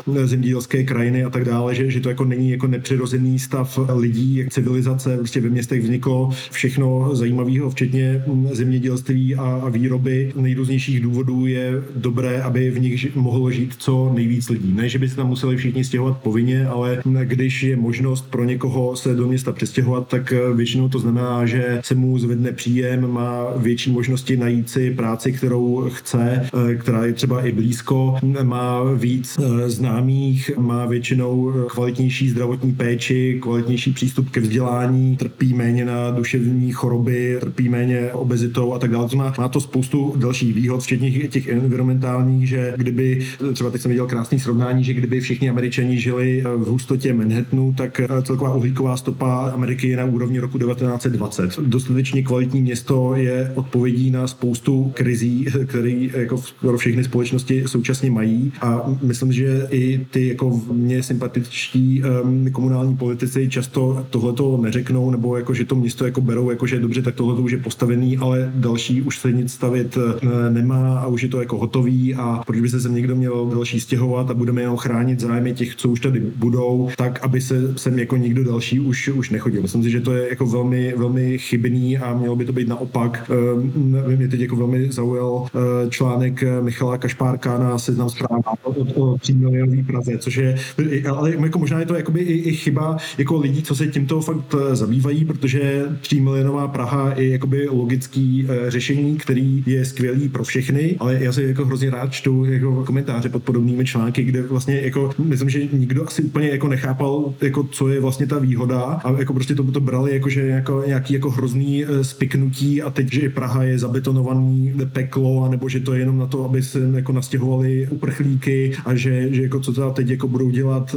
jako v té jejich vsi nebo menším městě, až se jako všichni ostěhují dobré. Že, že jako, myslím, že jako měla by být jako nějaká diskuze o tom, že tohle je fakt dobrý nápad a teď jako asi Praha nebude mít 3 miliony lidí, ale jako snaha o to, aby každý, kdo může, se se mohl přestěhovat a nejen do Prahy, určitě do Hradce Králové a, a do Plzně a tak dále. Určitě mělo by to, to být jednodušší, protože města umožňují většině jejich obyvatelům lepší životy. Jako ta představa je, že ve městech je spousta bezdomovců nebo i třeba jako nějakým způsobem znevýhodněných lidí, nějakých jako třeba cizinců, kteří tady jako pracují v nějakých jako úplně neideálních ne, podmínkách. To není proto, že město ty chudí vytváří, ale protože město i těm velmi chudým nebo nešťastník dává aspoň nějakou šanci. S bychom rozhodně neměli být spokojení, ale rozhodně být bezdomovec je lepší v Praze než, než v Krkonoších. Já ještě jenom k tématu. My jsme se sešli u parkování v podcastech, tak Michal Kašpárek se sešel s vydáním newsletteru, který posílá Planet Money, což je podcast amerického rádia NPR, jako český rozhlas, krát z Ameriky, kde vlastně probírají velmi podobný téma v souvislosti se Silicon Valley, že? kde ty nájmy a ceny nemovitostí jsou jako ještě úplně někde jinde. A vlastně řešili tam, jestli teďka tím nárůstem remote work a, a tě nějaký vzdálený práce a neúplné nutnosti být v místě toho výkonu té práce, zejména u těch profesí, které v tom Silicon Valley jsou, typicky programátoři a tady ty IT profese, tak jestli se může stát, že se to Silicon Valley vylidní. Vlastně došlo jenom k tomu, že naopak, že se ještě jako víc zalidní, protože víc odborných profesí znamená i víc neodborných profesí a že prostě to Silicon Valley je odsouzeno k dalšímu růstu a bude se naopak ještě víc zalidňovat. Jo. Takže tyhle ty dva články, jak Michala Kašparka, tak Planet Money určitě potom najdete v popisku. Tím Silicon Valley tam je právě jako hrozný problém v tom, že jedno z těch největších měst, co se, co se mezi ně počítá, to má San Jose, jako z 99% to jsou jenom rodinné domy a není tam možné, nebo donedávna tam nebylo možné ani uvažovat o tom, že někdy by vznikly třeba e, nízké bytové domy, třeba jako něco s kapacitou jako 16 bytů a tak dále. To znamená, i ty nové, velmi dobře placené práce, co tam vznikají, už ani často těm neumožňují si pořídit důstojné bydlení. E, v San Francisku už, už musí nějakou formu dotace na bydlení dostávat rodina s příjmem 80 tisíc dolarů ročně, což je dvojnásobek um, amerického průměru. To znamená, tam už i velmi bohatým lidem se musí dotovat bydlení, protože často environmentalistické skupiny řeknou, nebo jako nejrůznější jako další, prostě řeknou, že tady my jsme přece malé městečko rodinných domů a když tady bude bytový dům, tak to prostě nám skryje výhled, nebo třeba tady už jako nepřistane nějaký ptáček. To znamená, ne, nechoďte sem vůbec, anebo zastavme další jako skutečný les někde na periferii, a což je ale zároveň v těch místech, kde v Kalifornii jsou ty nejvyšší teploty a zároveň nejvyšší rizika požáru, to znamená, vytváří se krajina, která následkem klimatické krize skvěle hoří a e, e, jako e, třeba i když v těchto místech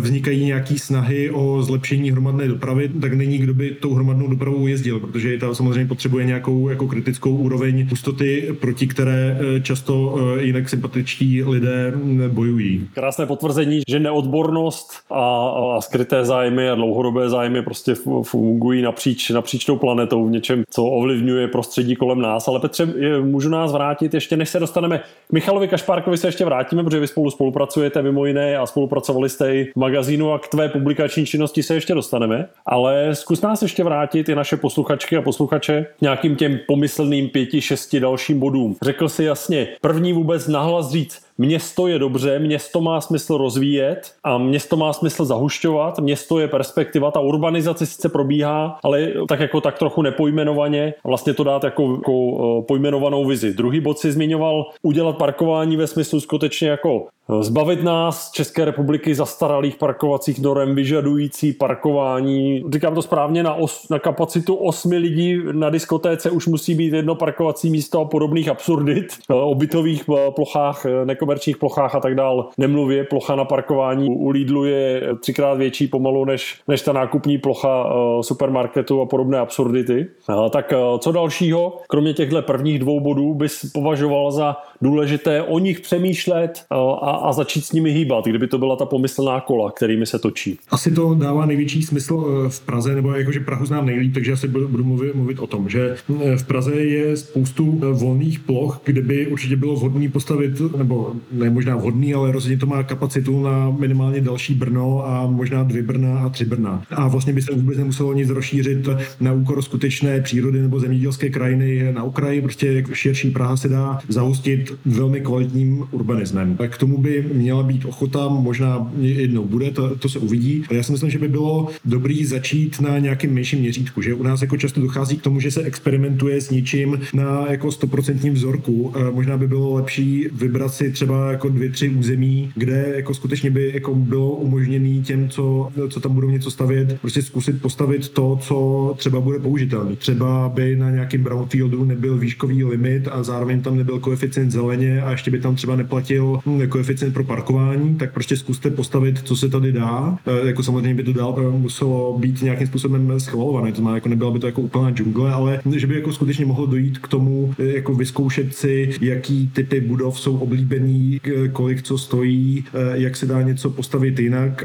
Jako velmi dobře podobné experimenty fungují ve Vídni, kde na nejrůznějších místech se město vyzkoušelo třeba čtvrť, kterou navrhly jenom ženy urbanistky a ženy architektky. Je to, myslím, jako velmi zajímavý experiment, hlavně, hlavně v tom, že myslím, že jeden z těch domů byl určený pro svobodné matky s dětmi, to znamená, ty mají třeba jako nějaké jiné představy o tom, co je dobré bydlení, něco bylo jako zase dělané jenom pro ženy, jako to, co jako žijí úplně sami a jako samozřejmě spousta většina z toho bylo jako prostě pro kohokoliv, jako že ne, že toto je jako prostě ženský tábor. No a prostě takovýchto experimentů ušeli docela dost a určitě něco z toho bylo použitý pak na celé město a něco z toho zůstalo jenom jako zajímavá věc. I v Praze takových experimentů už proběhlo celkem dost. Čtvrť Baba, kde jsou to sice jenom rodinné domy, ale to v podstatě byl taky experiment. Dneska myslím, že asi nikdo neřekne, že to bylo špatný, když jako z dnešního pohledu bych asi okamžitě si uměl představit, že někdo řekne, že to je čtvrť pro miliardáře, což je pravda a proto by to nemělo existovat. Je ano, bylo to čtvrť pro miliardáře, ale myslím, že stejně dobře, že se to postavilo, protože to prostě ovlivnilo další stavebnictví. Dobrý podobný plán byl při plánování nového města, tak prostě byla udělaná parcelizace a každý se tam mohl postavit, co chtěl a jestli to stihl, tuším do sedmi let, tak na to nemusel platit daně. To znamená, jako byla to jako nějaká motivace, jak rychle postavit novou eh, velkou část města. Eh, zase jako ty, ty zahradní města, eh, které už jsem mluvil, to taky byly svým způsobem experimenty a vlastně i třeba solidarita. To prostě jako ty experimentální čtvrti v Praze a myslím, že i, i jako v jiných částech České republiky byly, byly zajímavé. Je dobře, že, že vznikly a vlastně možná by bylo dobrý takovýhle čtvrti vyzkoušet znovu. OK, to mi jenom potvrzuje, vlastně takové klasicky to, co známe ze startupového světa, z inovačního světa, kterým já se pohybuju, největší chyba je snažit se škálovat něco, co, co nemám prostě vyzkoušené a rovnou přemýšlet to maximální měřítku. Samozřejmě dobrý a správný inovační postup je, že, že začnu v malém, tam to vychytám a potom teprve jako škáluju dál, protože prostě když to nezafunguje, fajn, dá se to škálovat, když to nezafungovalo, vlastně ten rozsah je limitovaný a nepřenáším ty chyby eh, a to, co ne nefunguje, tak nemnožím, množím jenom to, co je funkční. No. Tak tenhle ten přístup inovační rozhodně by prospěl i, i našim městům. No. Myslím, že nás tady jako brzdí ještě dvě takové věci. Jak jsi mluvil třeba o těch bytech pro svobodné matky s dětmi nebo pro samotné ženy, tak tady se jako investice do bytu bere víceméně jako konečná, že prostě to je jak s autama, jo?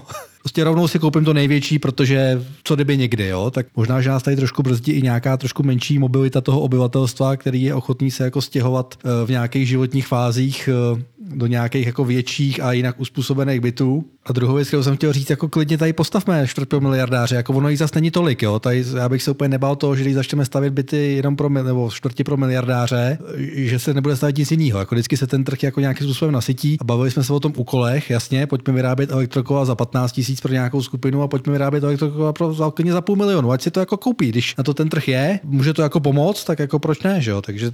Možná, že to jako nezůstane jenom u čtvrtí pro miliardáře. Já si myslím, že jako třeba velmi sympatický my jsou trendy v družstevním bydlení. Já si myslím, že, že to je jako fajn, že si jako lidi sami něco postaví a jako velmi s tím sympatizuju. Problém je, že tohle u nás jako není možný, protože jestli i pro družstevníky, to znamená jako nějakého malého stavitele, platí stejný pravidla jako pro obřího developera, jako družstevníci si možná sami postaví třípatrový dům, ale už si k tomu nevyhrabou dvoupatrovou podzemní garáž. Ehm, zase i ty družstevní domy mají smysl, často jako v zemích, kde je tohoto velmi úspěšný, prostě ve Švýcarsku a v Holandsku a tak dále, tak to má smysl právě na takových jako místech, kde u nás se nedá postavit nic, protože tam třeba je jako nějaká zeleň nebo, nebo je tam je to prostě nějaký místo, který je podle územních plánů nezastavitelné. To znamená, když se ty pravidla zlepší tak, aby mohl stavět každý, tak toho právě jako často můžou využít právě ti, kteří normálně nemají miliardu na to postavit si věžák. Mm-hmm, takže jinými slovy, jako zjemnit to spektrum vlastně i, i nároků na ty nejrůznější typy, typy výstavby, dalo by se to takhle, dalo by se to takhle říct.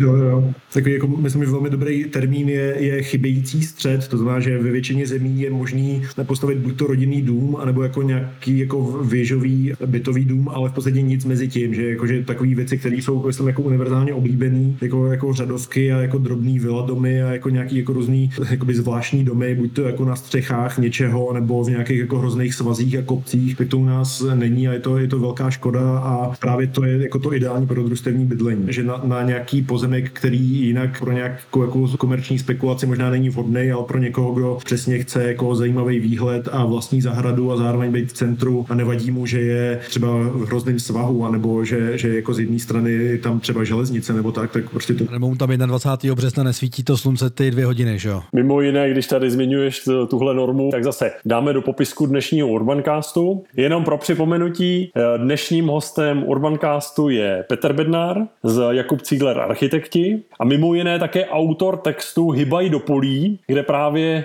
v, ve Finmagu, a zase odkaz bude v dnešním Urbancastu v poznámkách, tak právě tam tyhle ty všechny absurdní české normy, které neumožňují stavět kvalitní architekturu, kde se cítíme dobře, když jedeme na dovolenou na těch starých městech, ať je to na jihu, na severu, na východě nebo na západě, tak my sami tady normami si je neumožňujeme stavět. To byl jeden z textů zase, který já si vybavuji, kde si, kde si to velmi pěkně schrnoval i tak, jak to umíš, no a velmi čtivou a, a přístupnou formou. Takže rozhodně doporučuju tuhle formu. Pojďme možná dojet. Napadají ti ještě jeden, dva, tři další body, které by něco, co znamená jako lepší město, pro tebe to obsahuje. Je to prostě, co to je? je to, jsou to cyklostezky, je to... Jo, jako cyklostezky a zeleně a tak dále, to, to je jako myslím samozřejmě, ale myslím, že jako nikdo není jako proti zelení. Jako, to, tyhle ty věci jsou, jsou fajn a, a důležitý, ale myslím si, že, že jestli nedojde k těm dalším bodům, tak je to zbytečný. Jako je samozřejmě super mít cyklostezky, ale je škoda, když prostě spousta lidí se vůbec nebude moc dovolit život nebo nebo bydlení kolem nich. Posloupnosti nějaké, pojďme, pojďme ty věci řešit v posloupnosti, jasně, jasně, jasně, OK. Petře, jakou dostáváš nejčastěji otázku? Ať už od politiků, od kamarádů, od novinářů? Jo, já, jak myslím, nedostávám až tak moc, takže jako nevím, jestli to nějaký trend. Myslím, že jako často, jako, že na, na čem pracuji nebo na, na čem pracujeme, tak jako odpověď, že to je tajný. Průšvih je, že se nedá říct ani, že uvidíte, viď? protože vlastně nevíš, jestli to někdy někdo uvidí. No, přesně tak, jako, jako já celkově jako nerad ukazuju práci předtím, než je hotová, což často trvá několik let, než, než hotová je, nebo někdy není hotová nikdy. Naše kancelář teď vlastně eh, finišuje rekonstrukci Václavského náměstí, no to jsem se sice nepodílel vůbec, ale myslím si, že, že to je, vlastně to ukazuje jako všechny dobré i špatné věci v, v, našem stavebním prostředí, že jako projekt jako velmi konzervativní úpravy, hlavně povrchů a přidáním několika stromů se prostě zasekl na jako skoro 20 let nebo prostě 15 let na plných jako marginálích. Ten současný stav, třeba tam se můžete v té dolní, nebo jedná se zatím o tu dolní část, tak tam se můžete všimnout takových jako divných sloupů kolem asi tří eh, takových jako nějakých poklopů. Ty sloupy tam předtím nebyly, ale teď si někdo vzpomněl, že to jsou jako nějaké nějak únikové východy a musí kolem nich být sloupy, protože třeba někdo na, na tom poklopu bude stát a ten by jako spadnul, kdyby ho vyklopil. Protože jako je to taková jako zivná podivnost. Prostě ty poklopy tam byly bez sloupů doteď a zjevně to nikomu nevadilo, tak teď to najednou vadí, snad, to, snad se nám to ještě povede odstranit. Eh, další smutná část, ale nakonec se to povedlo naplnit, bylo, že v tomto projektu jsme skoro zdvojnásobili počet stromů ale ku podivu i proti tomu vznikl odpor. A ku podivu to byli eh, hlavně eh, památkáři, eh, kteří prostě jako řekli, že, že jednak stromy do města nepatří, že to je jako nějak tomu posměšně říkal, že to je botanizace města, že tam to jako nemá být, když jako prostě několik předchozích verzí Václavského náměstí tam mělo několik stromořadí. Jo, pak ještě tam probíhal boj o, o konkrétní strom. My jsme tam původně navrhovali platany, protože to je ideální strom do města, ale zase jako někdo přišel s tím, že platan je národní strom Azerbajdžánu nebo tak, takže tam musí být eh, tradiční česká lípa a ta lípa je nakonec argentinská lípa převezená z Holandska, takže... Lípa je úžasná, že jo? to, když jako si stoupneš a počkáš tam hodinku, jak jsi celý takový ulepený. Údajně tohle má mít lepit, to je jako asi výhoda toho, že je z Argentiny. Petře, když jsme se domluvali na dnešní tvoji účast tady v Urbancastu, tak jsem netušil, jakou záplavu absurdit z prostředí, ve kterém ty se každodenně pohybuješ a my do něj s Jakubem a s Urbancastem jenom občas nakoukneme a to ještě tou optikou eh, dominantně té, té aktivní mobility, tak jakou záplavu absurdit nám přineseš a to nedošlo zdaleka ještě na všechno. No. Tak za to, za to moc děkuji, že nás bereš do toho prostředí. Je, uh, Petře, nějaká otázka, kterou nedostáváš a naopak to považuješ vlastně za důležité. Jinými slovy, je něco, co zatím jako lidé ne, nevidí, na co, na co by se, jsme, jsme se měli ptát vlastně. Ty témata si pokrývají všechno a všechno důležité, jako to možná byly jako nějaké věci, který, kterým bych asi nedával nějakou extra eh, priority. Jako jsem velmi rád, že, že, že vy a vlastně i v nějakých jako jiných věcech, kde jsem, místech, kde jsem vystupoval, tak ty otázky vždy byly velmi, velmi zajímavé.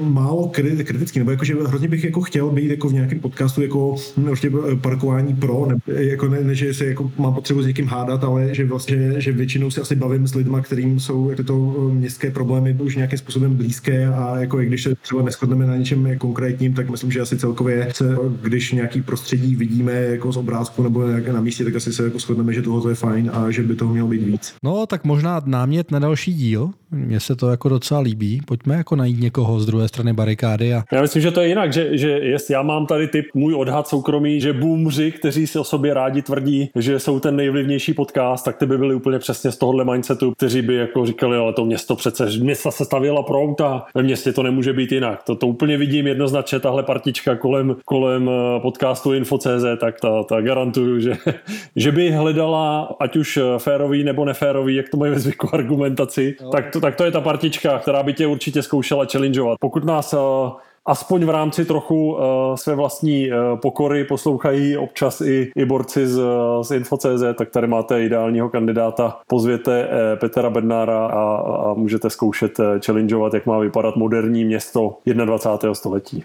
Nic, ale já si ale každopádně myslím, že to jako není vůbec špatný nápad udělat nějaký takovýhle díl nebo pro Petra, aby se jako někam dostal, protože možná to je jako jedna taková překážka toho dostat tohleto téma do nějakého, a nebudu říkat všeobecného podvědomí, ale spíš jako nějakého všeobecného přijetí, eh, tak je to, že my jsme možná opravdu uzavřený v nějakých jako svých bublinách, kde se v úzovkách trochu jako plácáme po ramenou a, a snažíme se to nějak komunikovat ven a možná by jako stálo za to nějakou takovouhle debatu a diskuzi obou jako názorových táborů udělat a možná by to vedlo k nějakému jako všeobecnějšímu přijetí. Já si jako nemyslím, že ten, co jako je tímto tématem překvapený nebo s tím nesouhlasí, že je jako automaticky idiot. Jako já si myslím, že to je jako prostě fakt velmi intuitivní a prostě jako když se člověk tím to vůbec nezabývá, tak prostě chápu, že to prostě působí šok, jako já, když jsem prostě taky jako poprvé narazil na to, na to že to parkování v Arkansas bude platit, tak to mě jako taky vlastně naštvalo. Ne, ale eh, myslím, že, že třeba zajímavý by bylo, jestli jste se už o tom bavili, jak eh, ten primátor Baxa, možná Martin Baxa z Plzně, jak eh, vlastně, kdyby se za poslední volební období měli vybírat nějaký projekty, který nejzásadněji asi splňují představy o nějaký moderní městské mobilitě, tak asi by to byl on. Že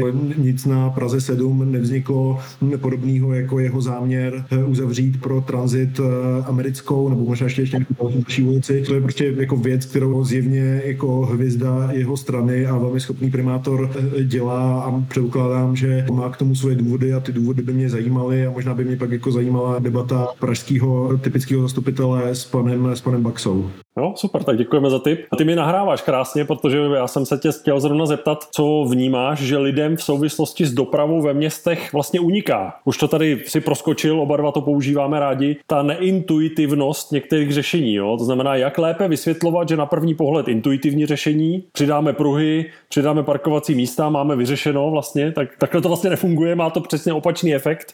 Proč to tak je? Nebo, nebo co, co, co lidem uniká? Jak, jak to dělat jinak? Fenomén jako dopravní indukce, já myslím, že to je že nadužívaný, že občas je to jako trochu karikatura, ale prostě stále to jako platí, že prostě čím víc se postaví nějaký infrastruktury pro auta, tím víc lidí bude využívat, pokud na to nebude nějaký omezení a většinou to omezení je jenom zácpa, tak to tak vlastně jako vede k tomu, že se staví nějaké další silnice. A ono, Petře, přece při vší úctě, ono to platí ta indukce na jakýkoliv typ infrastruktury přece. Když se udělá dopravní infrastruktura pro lidi, kteří chodí pěšky, pěší zóna a, a má to další nějaké další, další parametry, taky využívají. Takže ta, ta indukce neplatí jenom pro auta, ale tady je potřeba říct, že dopravní indukce je prostě fenomén, který platí pro veškerý typ dopravy.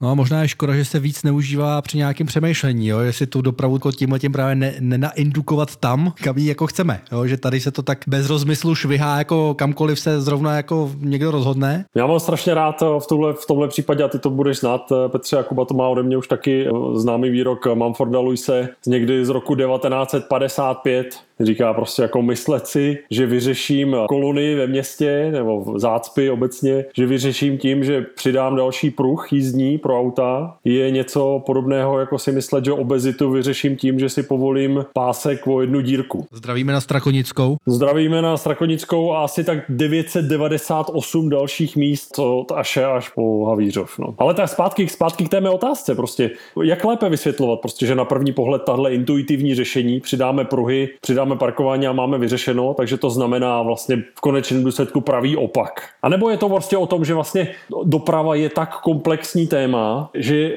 první, co je potřeba do něj vnést, tak je nějaký respekt k lidem, kteří se jí věnují dlouhodobě, mají v nějaké vzdělání, pokud možno z 21. století, ne z roku 60, podle norem z roku 40. A že to není jako téma jenom hospodské debaty, já si myslím, ty si myslíš. Že to má být nějaká nepolitika. Možná jako jednodušší příklad je, že jako jak se v jakémkoliv městě jezdí o půlnoci nebo prostě nějaký jako velmi netradiční čas. Prostě myslím, že každým se jede velmi eh, dobře a, a pohodlně a jako krásně rychle. Eh, to znamená, ten problém často není to, že by někde chyběla nějaká zásadní silnice, ale prostě to, že po ní jezdí příliš velký počet aut. V nevhodný čas ještě navíc, jo. Já můžu příklad tady Mladá Boleslav, to znamená tovární město, navíc fabrikou prostřed města, klasická jako tady úvaha, vždycky no musíme to nastavit tu kapacitu a přidat uprostřed města z dvoupruhu, teď aktuálně projekt na čtyřpruh, protože ve dvě hodiny se ve fabrice mění směny. No, mění se směny prostě, no, tak, tak je problém. Ano, základní rada je nejezdit do Boleslavy mezi druhou a třetí hodinou odpolední. Ne, Kubo, špatně. Základní rada je přidat 2 až 2002 dalších pruhů, a, a, aby se to jako celé obsloužilo v ten čas. Jo. To nebudou mít ale fotbalisti kde hrát, páč jim to tam sežere stadion a Škodovce velitelství. No, tak. To je jedno, tak už máme ve fabrice hřbitov, tak bude ve fabrice stadion. No. Nic, to byla odbočka, promiň Petře. no, jak, jak lépe vysvětlovat, jakoby, že intuitivní řešení jsou vlastně ta špatná. Nebo eh, konkrétní příklad. Včera prezentace uh, bikesharingové společnosti, mimo jiné, která je partnerem i Urbancastu, to znamená Nextbike Česká republika, její flotila, ze kterou se dá jezdit ve 23 městech v celé České republice, tak vlastně každá druhá jako otázka, která na mě směřovala od novinářů, tak byla v rovině, no jo, ale sem se to nevejde, teď se podívejte, tady už je to takhle dané v tom daném městě. Jo? A vypadá to intuitivně, kam bychom něco přidávali, víc chodníků, navíc když na těch chodnících za tu hodinku Honza Sura ze serveru z dopravy CZ spočítal, že jenom za tu hodinku za oknem viděl, jak na chodníku suverénně zaparkovalo průběžně 14 SUVček. Na pro, suverénně, na, na tom chodníku, to se nedalo projít už ani jako solo člověk, na tož nějaká maminka s kočárkem nebo někdo na vozíku. Prostě, jo. Mně přijde dobrý tohleto vysvětlovat i tak, že jako stavět velký dopravní stavby, hlavně ve městě, jako vyžaduje velmi silný až aktivistický stát, který tyhle ty věci dělá a většinou na tom ještě vyhází eh, mnohem víc, než by měl. To znamená, že jestli pro spoustu lidí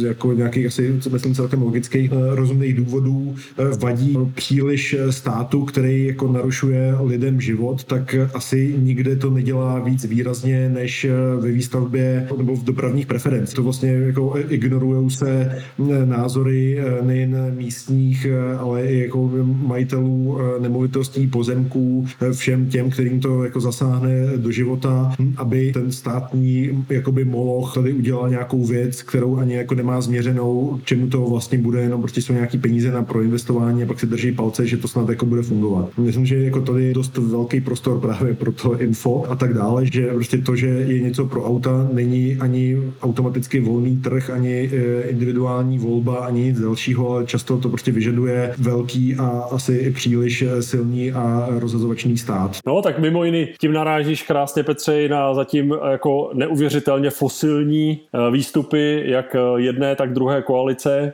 eh, jak za eh, Piráti starosty, tak jako liberecký hejtman se krásně vybarvil. Jako jeho fosilní program doporučuji si přečíst. Jo, jo, to, to, Otřesný od, od někoho, kdo má únosu trojzemí, tak vidí, jak se věci dělají ve světě. Takhle fosilní program opravdu jsem dlouho neviděl a ODS nesklamala ani v té trojkoalici. Ta, ta bohužel za sebe říkám jako nesklamala. Ty si jako můžou konkurovat tyhle dva programy návrh v oblasti dopravní infrastruktury a výstavby, co mají ve volebním programu. Tak to, že zahájí trojkoalice spolu svoji předvolební kampaň eh, tím, že na pěší zónu v Brně, zrovna na tu, kterou si zmiňoval jako příklad dobrého města, že tam vyskládá asi 20 dodávek eh, s obřími logy, tak zhruba jak to začalo, tak to pokračuje zatím a je vidět, že tady eh, to čeká na generační obměnu, protože na jednu stranu neexistuje, přesně jak říkáš, konzervativnější téma než nějaká ochrana prostředí, než individuální volba a zároveň jako tady tlak na eh, obrovské eh, dopravní infrastrukturní stavby. Kdo pamatuje komisaře Katányho, doporučuji taky tenhle úhel pohledu, jak říká Kuba a citoval, myslím, Tondu Blaníka, kde teče beton, tak tam tečou peníze, takže chlapci a dámy se zatím vybarvili vybarvují moc pěkně v těchto těch dvou koalicích a už je k tomu vede cokoliv, tak tady se skutečně jako vybarvují, vybarvují nepěkně. No. Petře, eh, jak ty se sám vlastně po městech i mezi nimi přepravuješ? Něco problesklo na začátku už samozřejmě v tom našem bleskovém dotazníku, ale eh, co ti k tomu vede vlastně, že se pohybuješ tak, jak, tak, jak se pohybuješ? Jak o té své dopravě přemýšlíš vlastně? Většinou jako to, co je nejpraktičtější a, a nejpohodlnější pro, pro moji jako nějakou eh, náplň. Já jako rád poslouchám spoustu podcastů a to poslouchám při jízdě na kole, takže jako rád jezdím na kole, často na jako nějaký vzdálenosti, na kterých si jako můžu doposlechnout díl. Eh, pak jako rád jezdím vlakem, protože eh, myslím, že české dráhy mají velmi vysokou úroveň jídeláku, který rád využívám a jako můžu si tam číst nebo dělat něco jiného, ale jako nemám prostě problém jet v podstatě kamkoliv autem. Včera jsem měl s kolegou do Lince autem, jako dalo by se tam jet i nějak jinak, ale prostě tohle to bylo pro tento cíl nejpraktičnější. Prostě vyberu si tu věc, která je k tomu zrovna vhodná. Hmm, hmm, jo, jo, tak to, to je klasika, zase se potkáváme, to je přesně moto Urbancastu, nezávislost na jednom typu, ale přesně tak, jak se tyto zrovna situace umožňuje, vyžaduje, tak mít tu flexibilitu, tomu mít tu chytrost vlastní i toho celého prostředí těch měst, aby tohle z toho umožňovalo. No. Petře, kde bereš zdroj optimismu, že se i v Česku věci změní eh, v oblasti lepších měst nějak jako ku předu? Eh, no já nevím, jestli to úplně jako beru nějaký zdroj optimismu. Já jsem jako v tom asi jako hrozně pesimistický eh, právě jako tím stavebním zákonem a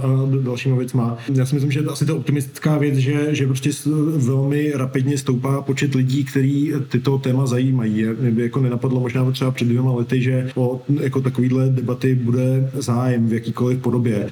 Že vlastně jako i architekturu, prostě jako díky, díky dalšímu, že možná tak jako aspoň 10 let už to je nějaký téma, kde i běžní lidi, kteří by se o to jinak nezajímali, prostě najednou vidí, jak zhodnotit nějaký e, místo nebo nějakou budovu, která by se jim předtím ani třeba nelíbila. Myslím, že nějak jako pomalu vzniká nějaký ponětí o tom, že to samý by mělo být použitý i na města. Takže myslím, že tak ten jako jestli nějaký optimismus je, tak je v tom, že víc lidí se tím bude zabývat a bude pak vytvářet tlak na to, aby docházelo k nějakým řešením.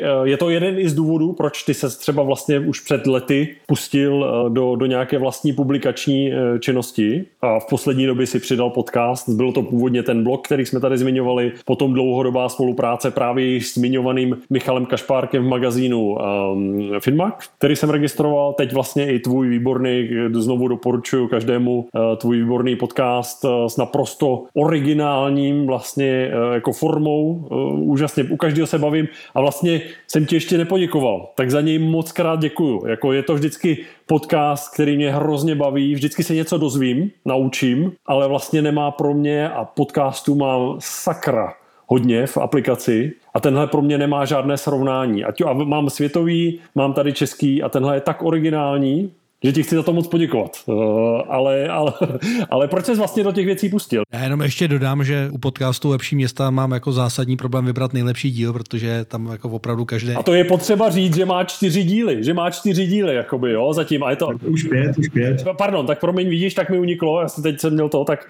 ale, ale fakt pecka. Ale zpátky k té otázce. Co tě vedle k tomu, že vedle toho, co děláš, to znamená architekt, urbanista, vlastně se věnuješ publikační činnosti? No, eh, jedna z těch věcí bylo, že vlastně to je v té kanceláři, kde, kde pracuji, to má jako Cígler. My často stavíme budovy, které jsou brané u veřejnosti eh, i u odborní veřejnosti velmi kontroverzně. Mně to přišlo jako škoda, protože prostě myslím si, že, že ta práce, co děláme, je, je eh, kvalitní i v rámci toho, co u nás možný je. A samozřejmě, že každý projekt začne nakreslený trochu jinak a spousta se jich ani nepostaví vůbec vůbec, nebo prostě jako na, nějakým způsobem nedopadnou. To není o tom, že my jsme pitomci a nevíme, jak se staví jako v Hamburku, nebo že developeři jsou jako příliš chamtiví a, a, a prostě je jim jedno, jak co vypadá. Prostě jako nará, všechno naráží, nebo ne úplně všechno, ale spousta věcí prostě naráží na, na ty problémy, o kterých jsme se, se teď bavili. A nějak, já jsem si jako nějak řekl, že, že třeba by bylo zajímavé tyto problémy aspoň popsat, eh, částečně z hlediska toho, že, že vlastně jako to parkování je, jako myslím, jinak v zahraničí velmi dobře zmapovaný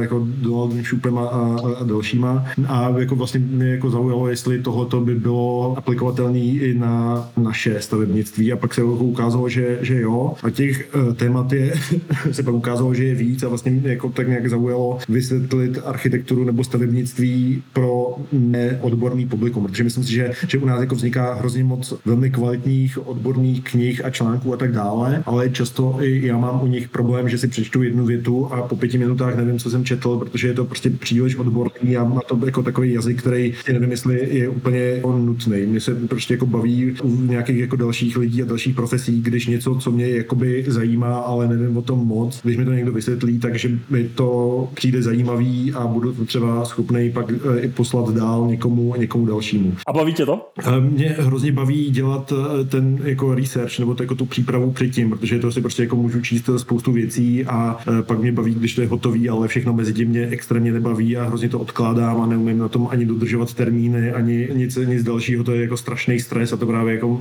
jsem velmi vděčný lidem z Finmagu, hlavně editorům, kteří s tím, s tím pracují. Teď těch, těch článcích v poslední době pracoval um, Gabriel Pleska ještě, a nebo ještě Michal, Michal Hron. Tak tímhle zdravíme, tímhle zdravíme oba dva tvoje editory do Finmagu. Zase doporučujeme všem našim posluchačkám a posluchačům, které to téma zajímá, anebo ho objevili dneska, tak, tak sledujte Petra Bednára i v, ve Finmagu. My se v některých tématech se vlastně potkáváme a proto jsme i tady spolu dneska v jednom virtuálním studiu v, v Urbancastu. Jak ty si ho třeba někdy zaregistroval a co na něj říkáš hlavně? Eh, já si teď nejsem úplně přesně eh, jistý, jak je starý, ale myslím, že zaznamenal jsem ho asi, asi i hned nebo, nebo velmi rychle. Máme rok, máme rok teď.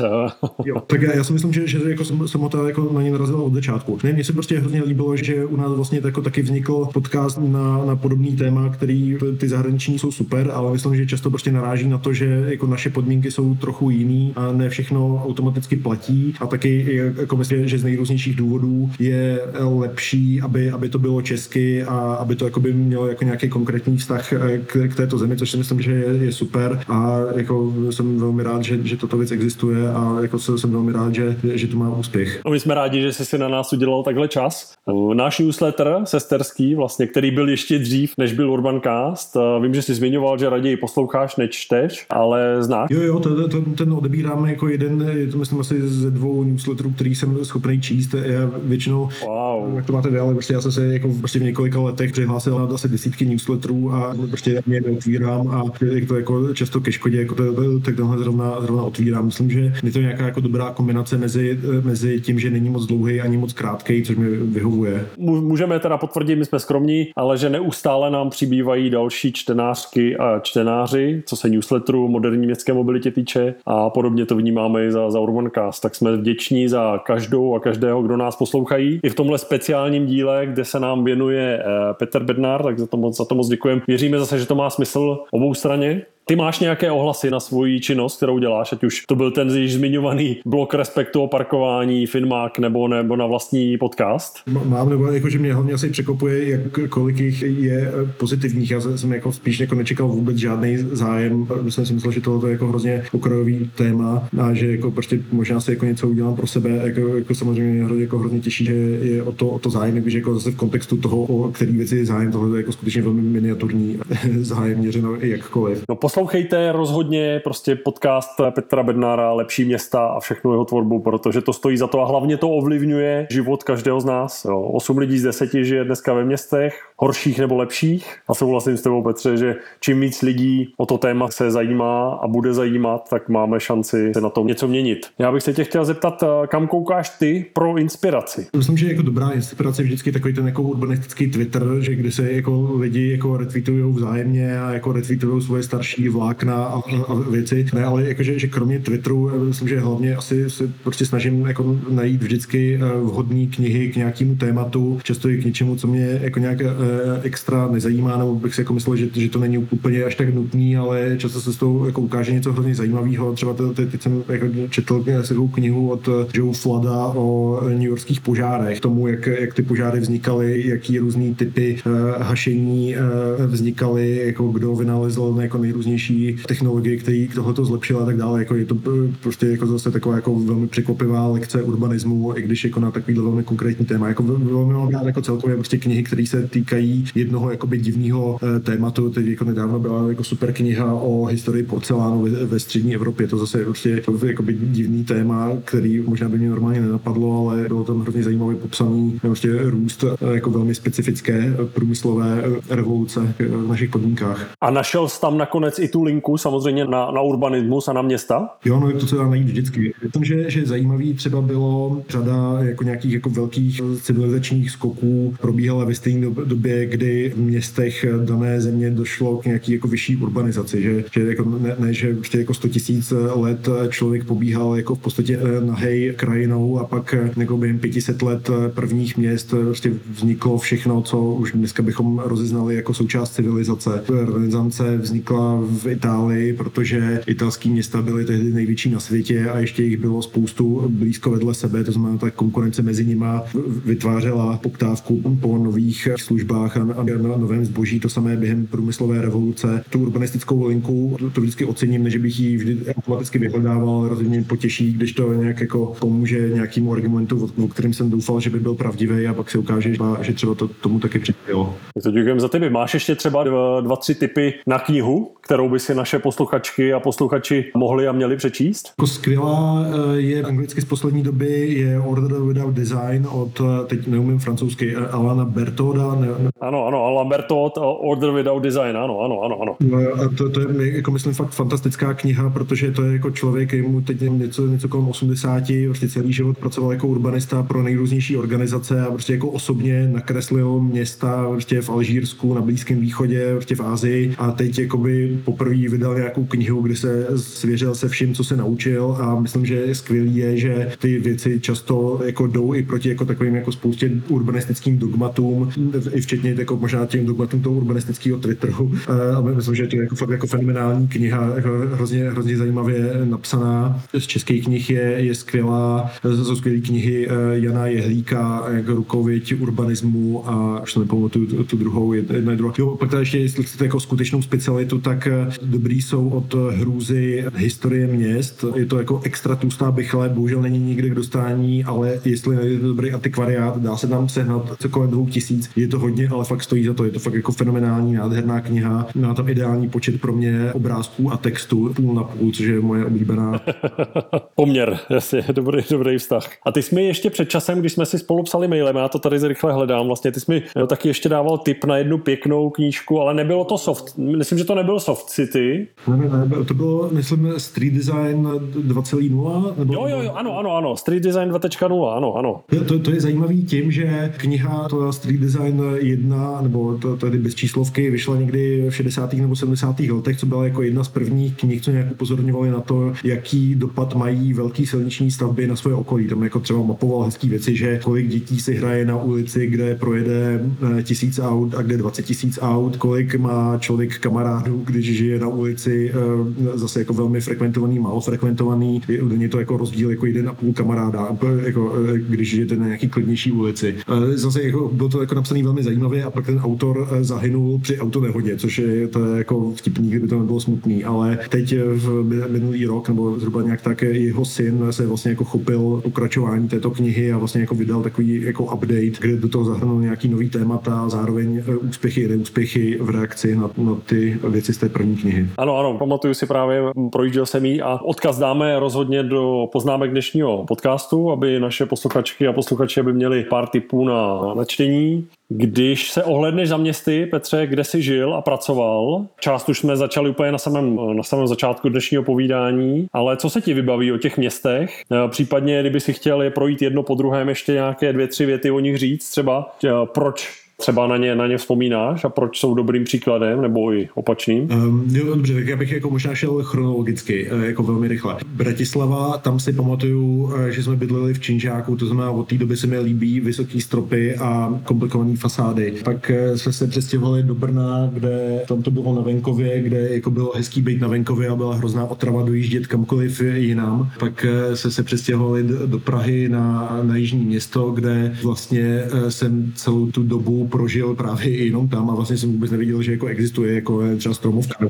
Ne, jako, možná jako jednou jsem byl na Pražském hradě, ale že vlastně jako to bylo vůbec jako bez nějakého jako důvodu jít do centra. Já si pamatuju vlastně i tedy jako z dětství, jak vypadal okolí uh, Anděla Smíchova, kde bydlím teď a kde je to jako v podstatě fajn až na některé věci a tehdy jako to prostě bylo jako fakt strašný, protože jako úplně, uh, myslím, dost nedozhledná čtvrť, uh, pak jsem teda přestěhoval do, do, do Fayetteville v Arkansasu, kde jako myslím, že ta zajímavá věc je, jak se Padáková velmi rychle stane jako poměrně jako příjemný uh, malý město. To jsem se přestěhoval do, do Delftu v, v Holandsku, to je jako první nebo jedno z prvních holandských měst, kde čali se sdílenými ulicemi nebo s Wunderfama a nějakou jako masivní cykloinfrastrukturou a je to tam doteď poznat. Je to teda sice univerzitní město, ale zároveň je to, myslím, jako velmi zajímavý místo k životu. Te, teď by se mi to asi líbilo víc než tehdy. Tehdy mi prostě jako nějak jako studentovi stážistovi nějak hrozně jako vadilo, že prší, nevím proč. To byla předehra k tomu tvému tématu uh, práce ve městech se vsakování vody. To, to, je, to je úplně jasný, to jsme první signál.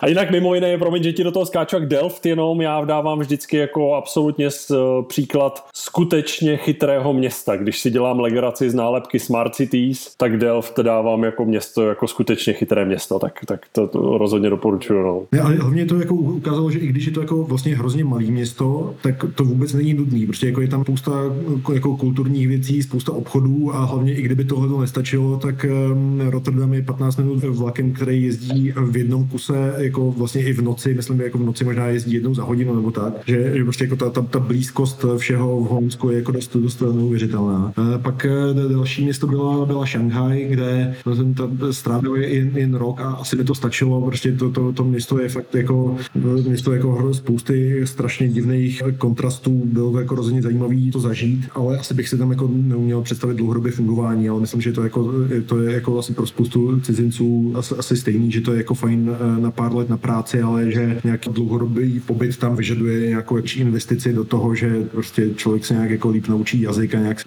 e, stane, stane místním a to se mi nějak nepovedlo, ale jako bylo, bylo to, je to jako rozhodně zajímavý město a myslím, že není zdaleka tak hnusné, jak se o něm říká, nebo jako ono to má jako takový jako e, velmi takový jako neutrální centrum, co prostě spoustu mrakodrapů, všechno vypadá jako taková jako blízká budoucnost, ale zároveň to má i spoustu překvapivých urbanistických kvalit. To bylo místo, kde byla francouzská a britská koncese, jako nějaký, nějaký městský části, které mohly obchodovat právě jako s těma evropskými zeměma a proto je tam jako část Šanghaje, kde jsou prostě jako francouzský činžáky s francouzskýma kavárnama a platanama, prostě jako kus vypadá fakt jako, jako Paříž, tak jako pobřeží zase jako vypadá velmi jako tak jako britsky, protože tam zase byly jak ty, ty, ty britské koncese, britské banky a tak dále. No, tak taky to má jako by tu tradiční část, tu ultramoderní část, jako je to jako zajímavý to vidět, ale jako myslím, že hlavně z jako znečištění a, a smogu a tak dále je to jako občas nebezpečný být venku. Pro mě Šanghaj je vlastně ukázka toho, jak je nefér říkat jako Šanghaj nebo město, že je jedno město. Jo? To, co ty si zažil v dětství, možná v Praze jižní město a, a Stromovka bylo na výlet a, a je jedno, jestli si jel na výlet do Stromovky z Plzně nebo z jižního města, byl to vlastně jako uh,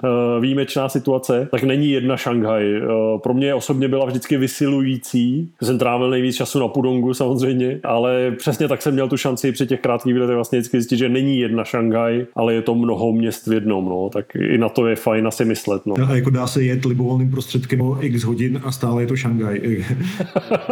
ano, ano, ano. Eh, do Antingu, když jsme vířili, tak, tak to skutečně bylo jako vždycky na celodenní výlet a člověk měl pocit, že už je někde úplně jinde, ale ještě nepřekročil hranice města. No. A vnímal si velký rozdíl mezi Prahou, kterou si opouštěl a do které si se vracel? Jo, jako byla to hrozná pro mě. Věci, které jsou jako úplně běžný teď, než by byly ideální, ale jako teď si můžu sednout na rekon nebo prostě jako jiný kolo a dojet někam, ne úplně bezpečně, ale docela příjemně a tam je jako docela jako slušně opravený park, třeba stromovka a tam jako jsou tam jako nějaký fajn vodní prvky a je tam spousta lidí a z toho prostě zase jako můžu jít do nějaký blízký čtvrtě, tam, kde zase to má spoustu problémů, ale je tam jako takový ten jako konzistentně kvalitní urbanismus po celou tu cestu. Jako tady myslím v Praze hrozně dlouho nebylo, ale postupně se to objevuje. Ta změna je jako opravdu jako markantní. Jenom je škoda, že v podstatě za nic té změny nemůže to je, kdo a jak vede město, že všechny tyto věci vznikají z nějaký soukromí iniciativy, eh, což má taky svoje nevýhody, ale je to, je to lepší než nic. Jasně, je to ta hybná síla. Hmm, hmm. Kdybys měl kouzelnou hůlku, Petře, na téma lepší města. Asi ta informovanost o tom, že, že prostě města jsou dobrý, že, že to jako není ani neekologický, ani to jako není útok na krajinu, ani na, na venkov, ani na jako libovolný lidi, co s tímto nesouhlasí a, a tak dále, že prostě urbanizace je jako dobrý proces většinou. I když má své problémy, je to lepší než její opak. Tak proto má tvůj podcast Lepší města a my budeme doufat, že i náš Urbancast, že má tím pádem smysl. No a tak uh, úplně za mě je poslední tečka, kromě obrovského poděkování za ten čas, který si nám, našim posluchačkám a posluchačům tady věnoval. Tak kde tě vlastně lidé najdou, kde tě mohou sledovat případně, protože jestli máme společný zájem nejenom tímhle jedním dnešním povídáním a naší společnou tvorbou další, ale i průběžnou prací nějak vzdělávat a pomáhat k otevírání očí, tak kde tě lidé najdou? Eh, no nikde. Super. Tak jako mám jeden, dva účty na, na Twitteru, to mám jenom na čtení, na jako nerad to používám nějakého důvodu. Myslím, že asi, asi to, že když si myslím, že je nutný, abych se k něčemu vyjádřil, tak to rád udělám jako právě tím článkem, protože je to za peníze třeba. Místo toho, abych to jako jen tak jako ze sebe eh, sypal, taky myslím, že ta první myšlenka je, často není moc dobrá, aspoň pro mě, takže jako je lepší se, to, se nad tím namyslet. Nějakým jako prostě spíš vyhovuje se, nebo vlastně jako spíš potřebuje jako dělat nějakou jako jinou práci, než sledovat to, to, to, jak často bych někam poustoval. Takže jako asi nejlepší je buď to v, v té práci, co děláme u eh, jako Ziegler architekti, což se občas přes něco postaví. No tak já myslím, Petře, že to je jako docela eh, skromný stanovisko, protože když se podíváme na přehled eh, vašich projektů, tak to jsou relativně jako velký známý a hodně viditelný projekty, takže určitě bych tomu neříkal jako občas něco. No a za sebe říkám vždycky s přesahem, projekty s přesahem právě, že to nejsou jenom ty single baráky jako a, a nic víc k tomu, vždycky nějaká, nějaký přesah. No a pak jako nejlepší je články podcasty. Mimochodem, jako ten, ten Cinemák má tištěnou podobu, to vychází jednou za dva měsíce a tam má vlastně jako taky články, které jako většinou ani online nejsou. Teď vlastně v tom posledním, ten už možná už nebude dlouho k mání, tam je článek o Robertu Mousesovi a vzniku eh, dálnic v městech. Ano, ano, ano. Myslím, že Tonda Blaník mu nesahá ani pokotníky, nemám takový pocit, no. Ano, ale skvělý, že jsi to sepsal. Já jsem se před lety prokousával kýhou právě. A, a já, jak jsem e, na některé věci taková jako citlivější povaha, tak jako tohle bylo za hranicí snesitelného cynismu, co všechno se odehrávalo při rozvoji tehdy státu New York a, a právě celé té dálniční sítě a spolu. Tak je skvělý, že jsi to sepsal. Tím pádem, když bych to schrnul, všechny naše posluchačky a posluchači, kdo chtějí se dál rozvíjet v tématu lepších měst, tak podcast Lepší města, magazín Finmac, ať už v elektronické podobě, anebo v té tištěné podobě, protože tvorba Petra Bednára rozhodně za sledování stojí. A doufám, že i dnešní uh, Urbancast a tahle speciální dlouhá epizoda tak eh, že přispěje k tomu, že se my a naše děti čekáme i tady v České republice těch lepších měst. Snad. Petře, ty jsi opravdu pesimista. ne, to, je, to je vždycky ta oscilace mezi optimismem, pesimismem a realismem, no tak, eh, tak ty polohy střídáme. No. Petře, já ti za sebe i za všechny, kdo nás eh, poslouchají, tak ti moc krát děkuju, že jsi nám věnoval svůj čas, svůj rozhled a doufám, že se nevidíme a neslyšíme naposledy. Já taky doufám, já moc děkuju za pozvání a, a hrozně zajímavý otázky a zábavný rozhovor.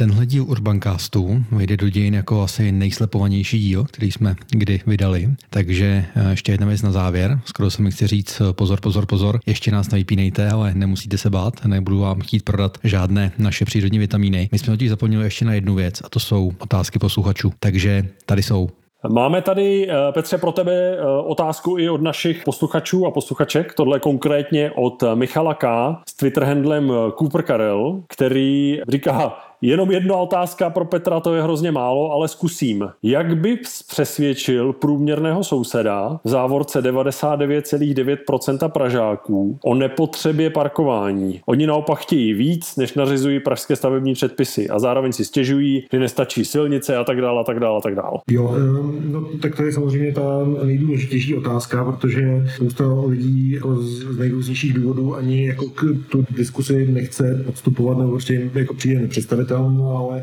jako zase si jako myslím, že, že většina lidí jako je, poměrně rozumných a když tohle je jako takhle polarizující téma, tak přesto asi některé věci by jít mohly. Já bych asi zkusil navrhnout to, že eh, to neznamená, že se nebude parkovat nikde, ale naopak je možnost připlatit si za nějaký konkrétní místo. To znamená, teď se platí za nějakou službu, která je stejně vlastně hrozná, tak jestli by se platilo trochu víc, teď záleželo by na dané oblasti, o kolik by to bylo, ale byla by možnost mít nějaký konkrétní stání, který je jenom pro vás a v případě, že tam na tom zaparkuje někdo, kdo tam být nemá, tak nějaká odtahovka by ho okamžitě odtáhla. To znamená, tohle to určitě nějakou hodnotu má, jako kdo by nechtěl mít svoje konkrétní místo, se kterým si může nakládat sám. Tohle je možná ten argument pro, pro to, proč by to mělo být Mimochodem, to je přesně jako ten argument, který vždycky přijde, když se někde začne debatovat o ceně parkování v Praze. A teď myslím takový to neurčený. Jenom poplatek rezidenta za modrou zónu. Tak všichni říkají, to nemůže být dražší, to mi jako negarantuje místo, to mi přece jenom dává jako možnost zaparkovat a ještě ne vždycky. Tak tohle možná je přesně odpověď i na tady ten argument, že teď by vám to za těch víc peněz jako naopak to právo dávalo. A třeba jako některé místa by se mohly v podstatě vydražit. Jo? Jako jestli někdo je ochotný dát nevím, kolik 10 tisíc za customizovanou eh, SPZ, tak třeba je to ten člověk, co jako dá prostě 50 tisíc měsíčně za nějaký místo, na který může mít věnování. Jo. Bílou barvou, to tady umíme. Bílou barvou není problém. Že by mi bylo sympatický ani ty, jako tyhle ty SPZky, možná ani tenhle ten přístup, ale jestli tohle je cesta, jak dostat do, do rozpočtu 50 tisíc měsíčně, tak to mi přijde fajn. Myslím, že ta služba, to, to rezidenční parkování funguje teď hrozně špatně a je to právě proto, že to, ta cena je hrozně nízká. Myslím, že teď, jestli bychom si zkusili zamyslet nad tím, že teď to parkování bude úplně zadarmo, tak by se parkovalo líp nebo hůř. A myslím si, že každý jako by asi uznal, že by se parkovalo ještě hůř. To znamená, nějaká cena to asi je. Teď je otázka, jak je vysoká a jak kdy a jestli pak se ukáže, že některé parkování vlastně ani nejsou potřeba, tak pak se tam dá něco dalšího. Teď jako třeba ne každý chce využít e, před zahrádku nebo jako nějaký herní prvek nebo lavičku, prostě někoho tyhle věci nezajímají vůbec, to je prostě legitimní, ale třeba je zajímavý, že na tomhle místě líp zastaví dodávka s poštou nebo, nebo řemeslník nebo prostě stěhovák. Nebo eh, prostě jako bylo by tam místo pro stromy, stromy jsou dobrý, i když jako někdo nenávidí stromy a nezajímá ho stín ani zelený, tak eh, ty zvyšují ceny nemovitostí, to znamená tyhle, ty, tyhle ty vlastníci chtějí nebo ocenili by třeba o 10% nárůst ceny jejich bytů, kdyby tam bylo o pár parkování méně, ale byly tam stromy, to je jako třeba, třeba další možnost. To znamená, jako ta odpověď není jedna, na každýho asi by možná fungovalo něco jiného, ale taky zároveň na někoho nebude platit vůbec nic, možná jenom jako nějaký zážitek z lepšího příkladu, když to funguje, funguje někde jinde, prostě musí, se musí vidět. Je to prostě jako asi musí to být, myslím, velmi, velmi s velkou trpělivostí a jako s respektem s tím, že to prostě není věc, kterou si jako lidé úplně jako uvědomují a že prostě trvá, než se na ty, tyto argumenty eh, někdo přistoupí a, a... Možná i trvá, než skutečně začnou vlastně vidět ten prostor kolem sebe a ty souvislosti dopravně stavební, tak jak skutečně jsou, tak jak jsme o tom mluvili v předchozí části dnešní epizody Urbancastu, že řada věcí vypadá intuitivně jako to správné řešení a opak je pravdou. No, tak prostě naučit se mít ty brýle, kde jsou ty souvislosti skutečně tak, jak jsou a ne jak se domníváme, že jsou a nezačínat důsledky, ale jít, jít po té příčině. No, tak je to, je to stále dokola. Konec konců tvoje epizoda mnohem lepší parkování, myslím, že, že přímo se jmenoval mnohem lepší parkování z tvého eh, podcastu Lepší města. Náš předchozí Urbancast, i to dnešní povídání, tak se točí kolem, kolem tého. To znamená, snad eh, jsme pomohli i těm, kdo nás poslouchají, zase s nějakou další sadou souvislostí a argumentů, protože ta diskuze není, že se zapne a vypne, někdy začne, někdy skončí, ale ta je vlastně i v, v mnohem vyspělejších městech pokračuje nadále, bych řekl. No, a musíme se naučit vlastně ty diskuze vést. To se mi velmi líbí v epizodě číslo 10, kdy byl naším hostem Vojta Benedikt a bavili jsme se právě o městě, tak on říká, že jednu z věcí, kterou by rád jsem přenesl mnohem víc do českého prostředí, je ten standard těch diskuzí, které se vedou a těch veřejných projednávání. Taky ale s principem, že se neptám ve veřejných projednáváních, zdali ano nebo ne, to dané řešení. To se jaksi nezbavuji z odpovědnosti přece, ale říkám ano, tady bude park, ale bavme se o tom, jak má vypadat. A to je ten level té participace, který je smysluplný a který minimalizuje demagogii. Že jo. No nic, tak, eh, tak to byla snad v kostce alespoň odpověď na otázku od Michala K. Tak eh, za to děkujeme, za, děkujeme za otázku a Petře, tobě děkujeme za, za odpověď. Eh, víc takových, Urbancast je otevřený otázkám svých posluchaček a posluchačů, takže pokud máte něco na srdci, šup s tím ze srdce rovnou na Twitter k nám. Tak a teď už je to opravdu všechno, takže díky moc za poslech a budeme se těšit na slyšenou eh, mnohem dříve, než kolik času uplynulo mezi tím předposledním a eh, tím dílem. Takže mějte se fajn a brzy tady opět jsme zpátky i s naším Urbancastem.